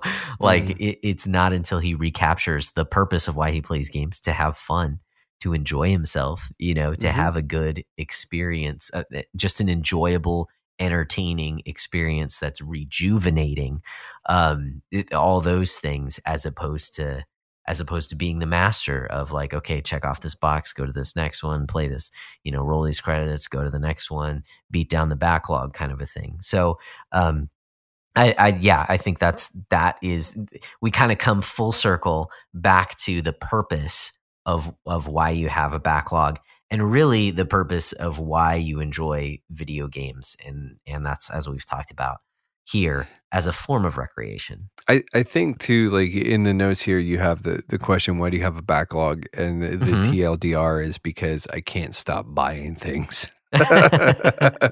yeah yeah well and and that's why we put these things in place um it's just i would say this is a good reminder for me as we think through these things d- not to get bogged down by everything that we've kind of piled on top the systems and all that um not to forget the purpose one the, the reason we play video games um but also yeah what got us here in the first place why we have a backlog both the good and the bad. So the bad being mindless, you know, accumulation is the bad. But the good, no, there are actually some games that I own that I fully intend to play that I've heard are fantastic games that I really want to get around to play. You know, like you've mentioned The Last of Us. I really want to eventually play that game and I haven't.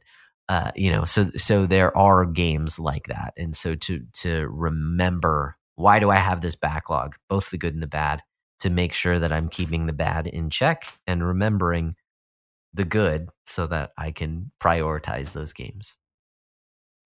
Yeah. Yeah, it's it's and it's it's it's a process.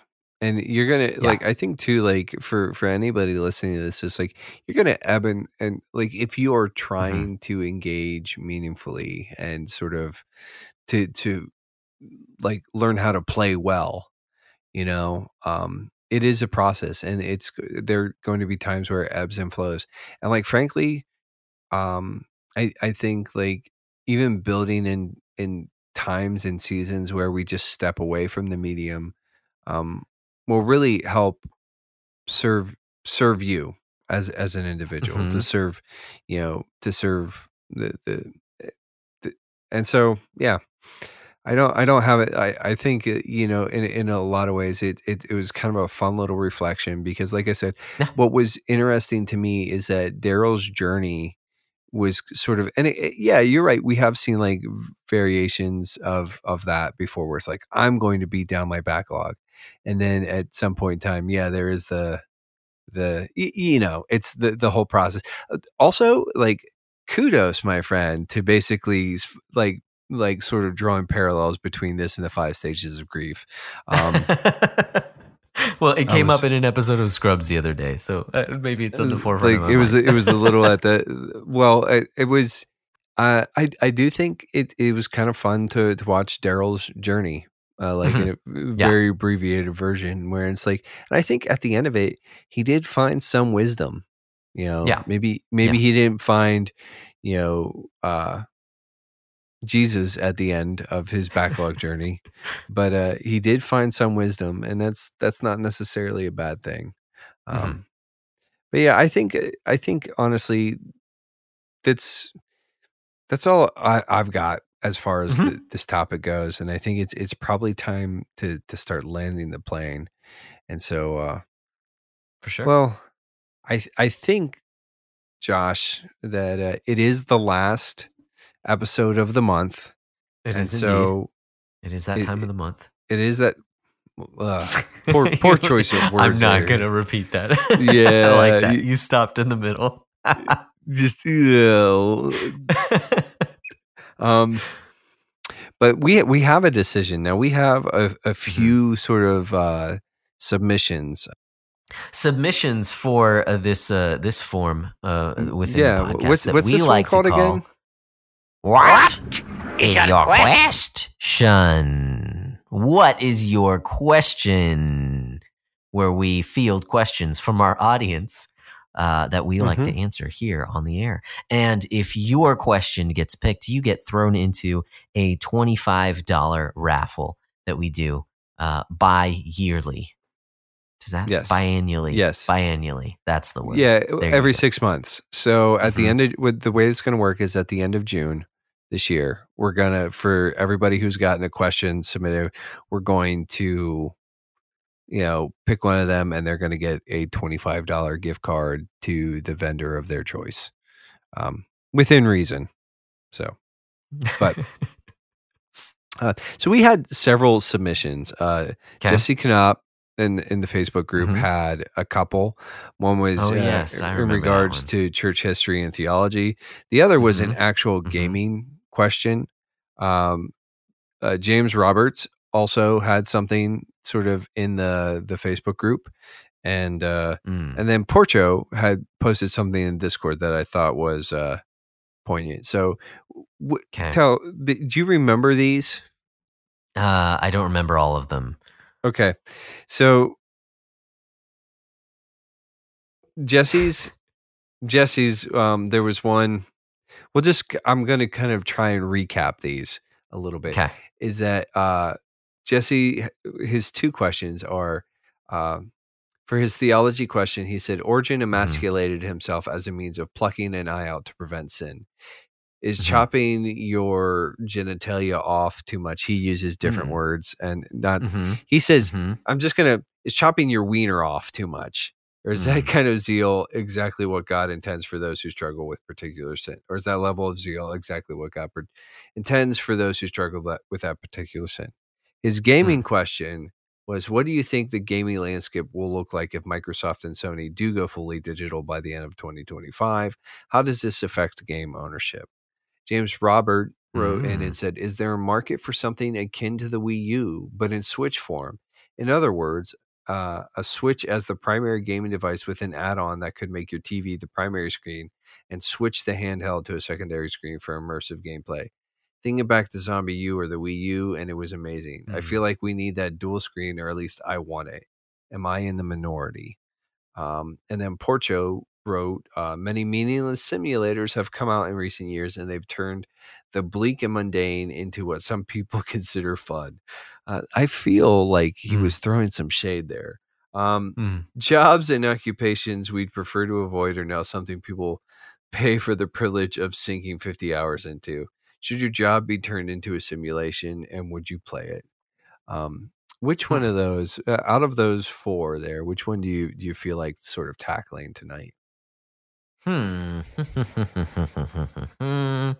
uh, yeah, because some of the mm, man, oh man.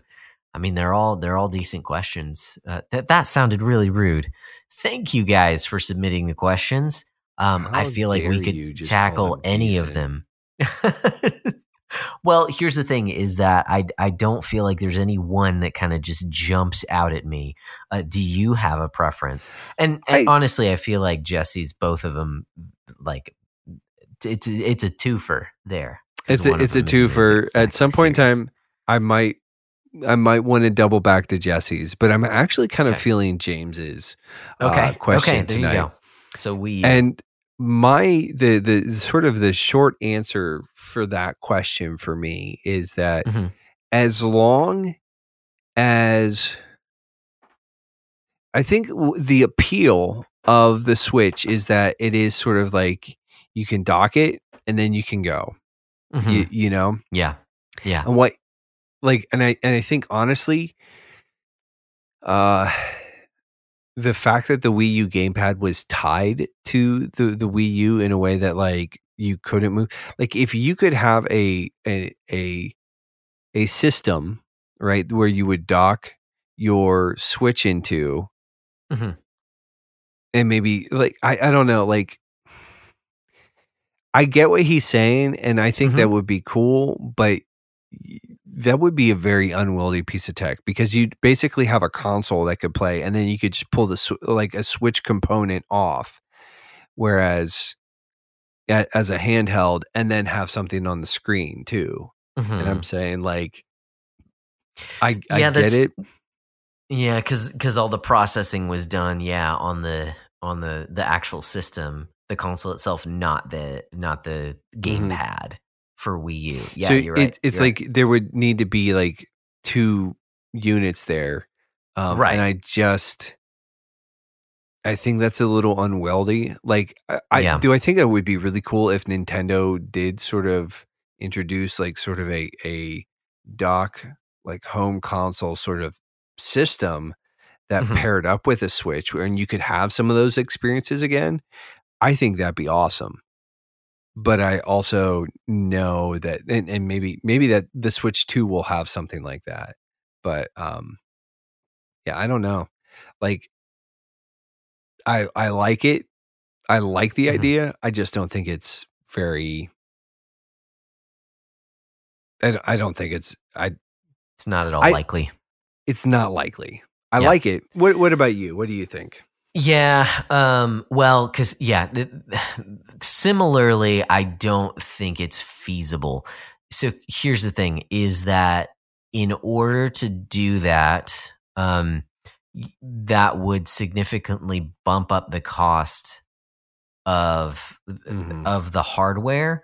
Um, and so here's what I imagine would happen. So with the original Switch and then the Switch Lite, you have your console, right, come out and it's much more expensive. Then you have the Switch Lite come out. Oh, it's an only handheld version, but you can still play all the games. Um, but it's only handheld and it's cheaper.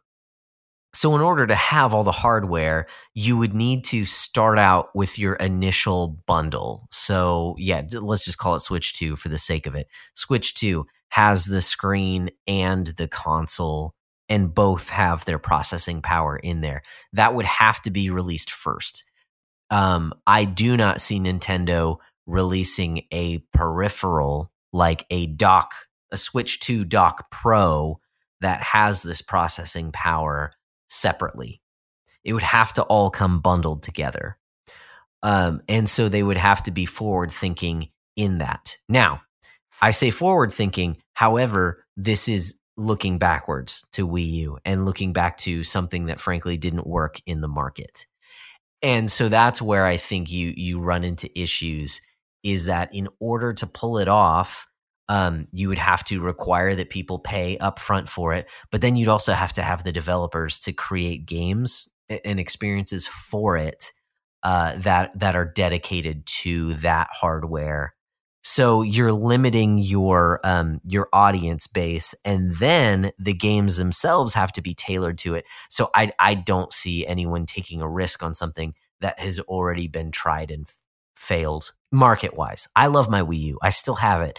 It's hooked up to a TV right now because we still play it. However, I it was a market failure, and so I don't see Nintendo taking cues from a market failure and going back. I love the thought behind it, James, because I think ZombiU is fantastic on Wii U. I thought it was really cool.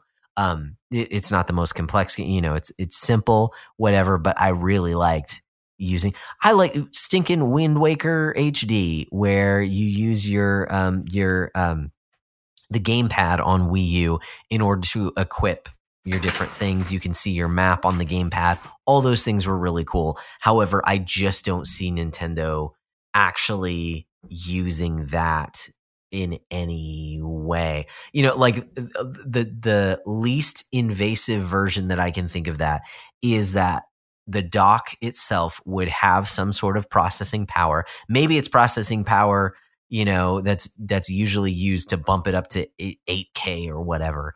Um, but it would also allow you to send video to both the TV and the handheld and to send two different things to those two different destinations. Um, maybe, I mean, like that's the only way that I would see that possible. You wouldn't have too much, too much functionality on the handheld itself while you're using the screen. I, just don't see that happening again because Wii U was a market failure. I don't think Nintendo is is exactly going to be very keen to go back to that well in order to get ideas. But I think I've kind of beat a dead horse here. Um, while I like, I like, I get where you're coming from. I get the idea of a hybrid console or hybrid experiences like that. I just don't think there's a market for it. Yeah. Yeah. I I I I like it and and and, and personally if they could do it in a way that didn't break the bank, that'd be pretty cool. Yeah. Without compromising sort of the portability of just Mhm. the Switch model. Um, Yeah. I- I Frankly, think- he- oh, sorry. I was I'm, I'm totally running over you here. I think VR is more likely than a second screen because VR can create that second screen experience Mhm. by looking around somewhere. So I think that's much more likely than than a second screen. yeah, it's just it, it it's kind of an I get And Nintendo going VR is very unlikely. well, just Nintendo sort of yeah. Nintendo's going to do what Nintendo does, um, Mhm. which is usually pretty interesting. But Mhm. yeah, um, but yeah. All right, so there you go, uh, James. Hopefully that was uh, a bit of an answer to your your your, question there. We sympathize. We actually would not. We we neither one of us hates that idea No. we just don't see Nintendo doing it. Um, Yeah. So moving on here, I think it's you know sort of rounding out with uh, shout outs. And uh, what what do you got for shout outs? So I, I'd like to shout out. I know we kind of talk about him a lot, but Porcho and uh, Porcho in particular, but the the hashtag Gutbusters channel in our Discord, um, because Porcho kind of championed this idea of daily checkups for everyone trying to get back in shape, lose a little weight, or in his case, gain a little weight. Um, so just having that accountability of dudes in there um, being intentional and checking up on each other, making sure that we're we're hitting our goals, hitting our daily exercise goals, um, as opposed to uh, you know kind of unattainable things on a weekly basis. Like, no, just make sure you're doing the little things every day, and eventually you're going to get there. So I really appreciate the encouragement because it's helped me personally a lot, knowing that someone is going to ask me about it. Yeah, yeah. Um, no, the the Gutbusters like one. It's really kind of cool to see that channel being used a good Mhm. bit. Um, and uh, yeah, definitely kudos to Porcho for sort of heading some of that up. Uh, for me, uh, it's not necessarily in our community directly, but also yes. Uh, I I want to shout out the guys that have been co-oping with lately. You know, including Nice. you know members of the community like uh, Deuce and Parker are both in Discord, although both of them are much more like lurkers. Um, Micah Cool. is also in the Discord. Um, Mhm. yeah so just it's it's been kind of cool to catch up with some of them and uh like hang out so uh shout out to the, those guys for you know hanging out and playing games yeah nice, love it. so uh sort of really rounding this out here uh personal challenges uh hmm I've got to be honest. I don't remember. Like it, it's like we we do the show notes, and then I always forget to like move migrate this forward. And it's you know what would probably be good is if I just listened to the last full episode, like the last fifteen minutes of the full episode before we like, or just rem- anyways. Um, personal challenges. Honestly, uh, I'm I'm not like just you know working on memorization and counting Mhm. calories. I think is really Yeah. like uh my memorization is actually in a really good spot. Um, Sweet. I've been sort of able to like get on top of that and stay on top of that a little bit more lately. Um, Awesome. so yeah, and then counting calories. Uh, we we've had some illness, but yeah, it's been Mhm. uh kind of whatever. But uh, yeah, how about you? What, what's Yeah. your I do remember what mine was because it was memorization and Mm. and to set kind of like a, a daily uh, uh, method of of doing that, a kind of rhythm for uh, for working on memorization. Um, and I have not done that. Um, I've I have done a little bit of practicing memorization here and there, um, but it has not been consistent, and so I've failed in in my goal to kind of set that rhythm. So I'd like to extend that out for one more episode. So hopefully by the next time we get together, I can say, yes, this is what I'm doing and it's working. I don't know if that's the right way of saying it, but at least that I'm I'm being consistent with it. yeah? Right, Awesome. man. Well, guys, uh, you know we've had our question about this this hybrid console here. We've talked about enjoying beating down your backlog, If you enjoyed this episode and want to give us some pointers, or if you had some things that you'd like to add, we'd love to hear from you. If you have a question you want to shoot our way, we'd love to hear from you. There's tons of ways that you can contact us. Um, all of those ways you can find on our link tree at linktree.com slash backlog, the backlog breakdown. Um, or if you want to get a little more personal, uh, on the internet, I generally go by Broccolope, and Nate goes by Nate underscore McKeever. Yeah. Well, Josh, I think uh, we have uh, done the things tonight. Uh, Mhm. we we've Mhm. you know it's been an interesting sort of night for uh, the the topic, the conversation. It's it's been a delight, but I, I think this is a probably a good place to put a just pin in it for now, uh, for for tonight. And until so, we're calling it a night. But until next time, what should they do? That's right. You guys keep beating down your backlogs, and we'll keep breaking down the benefits. Word.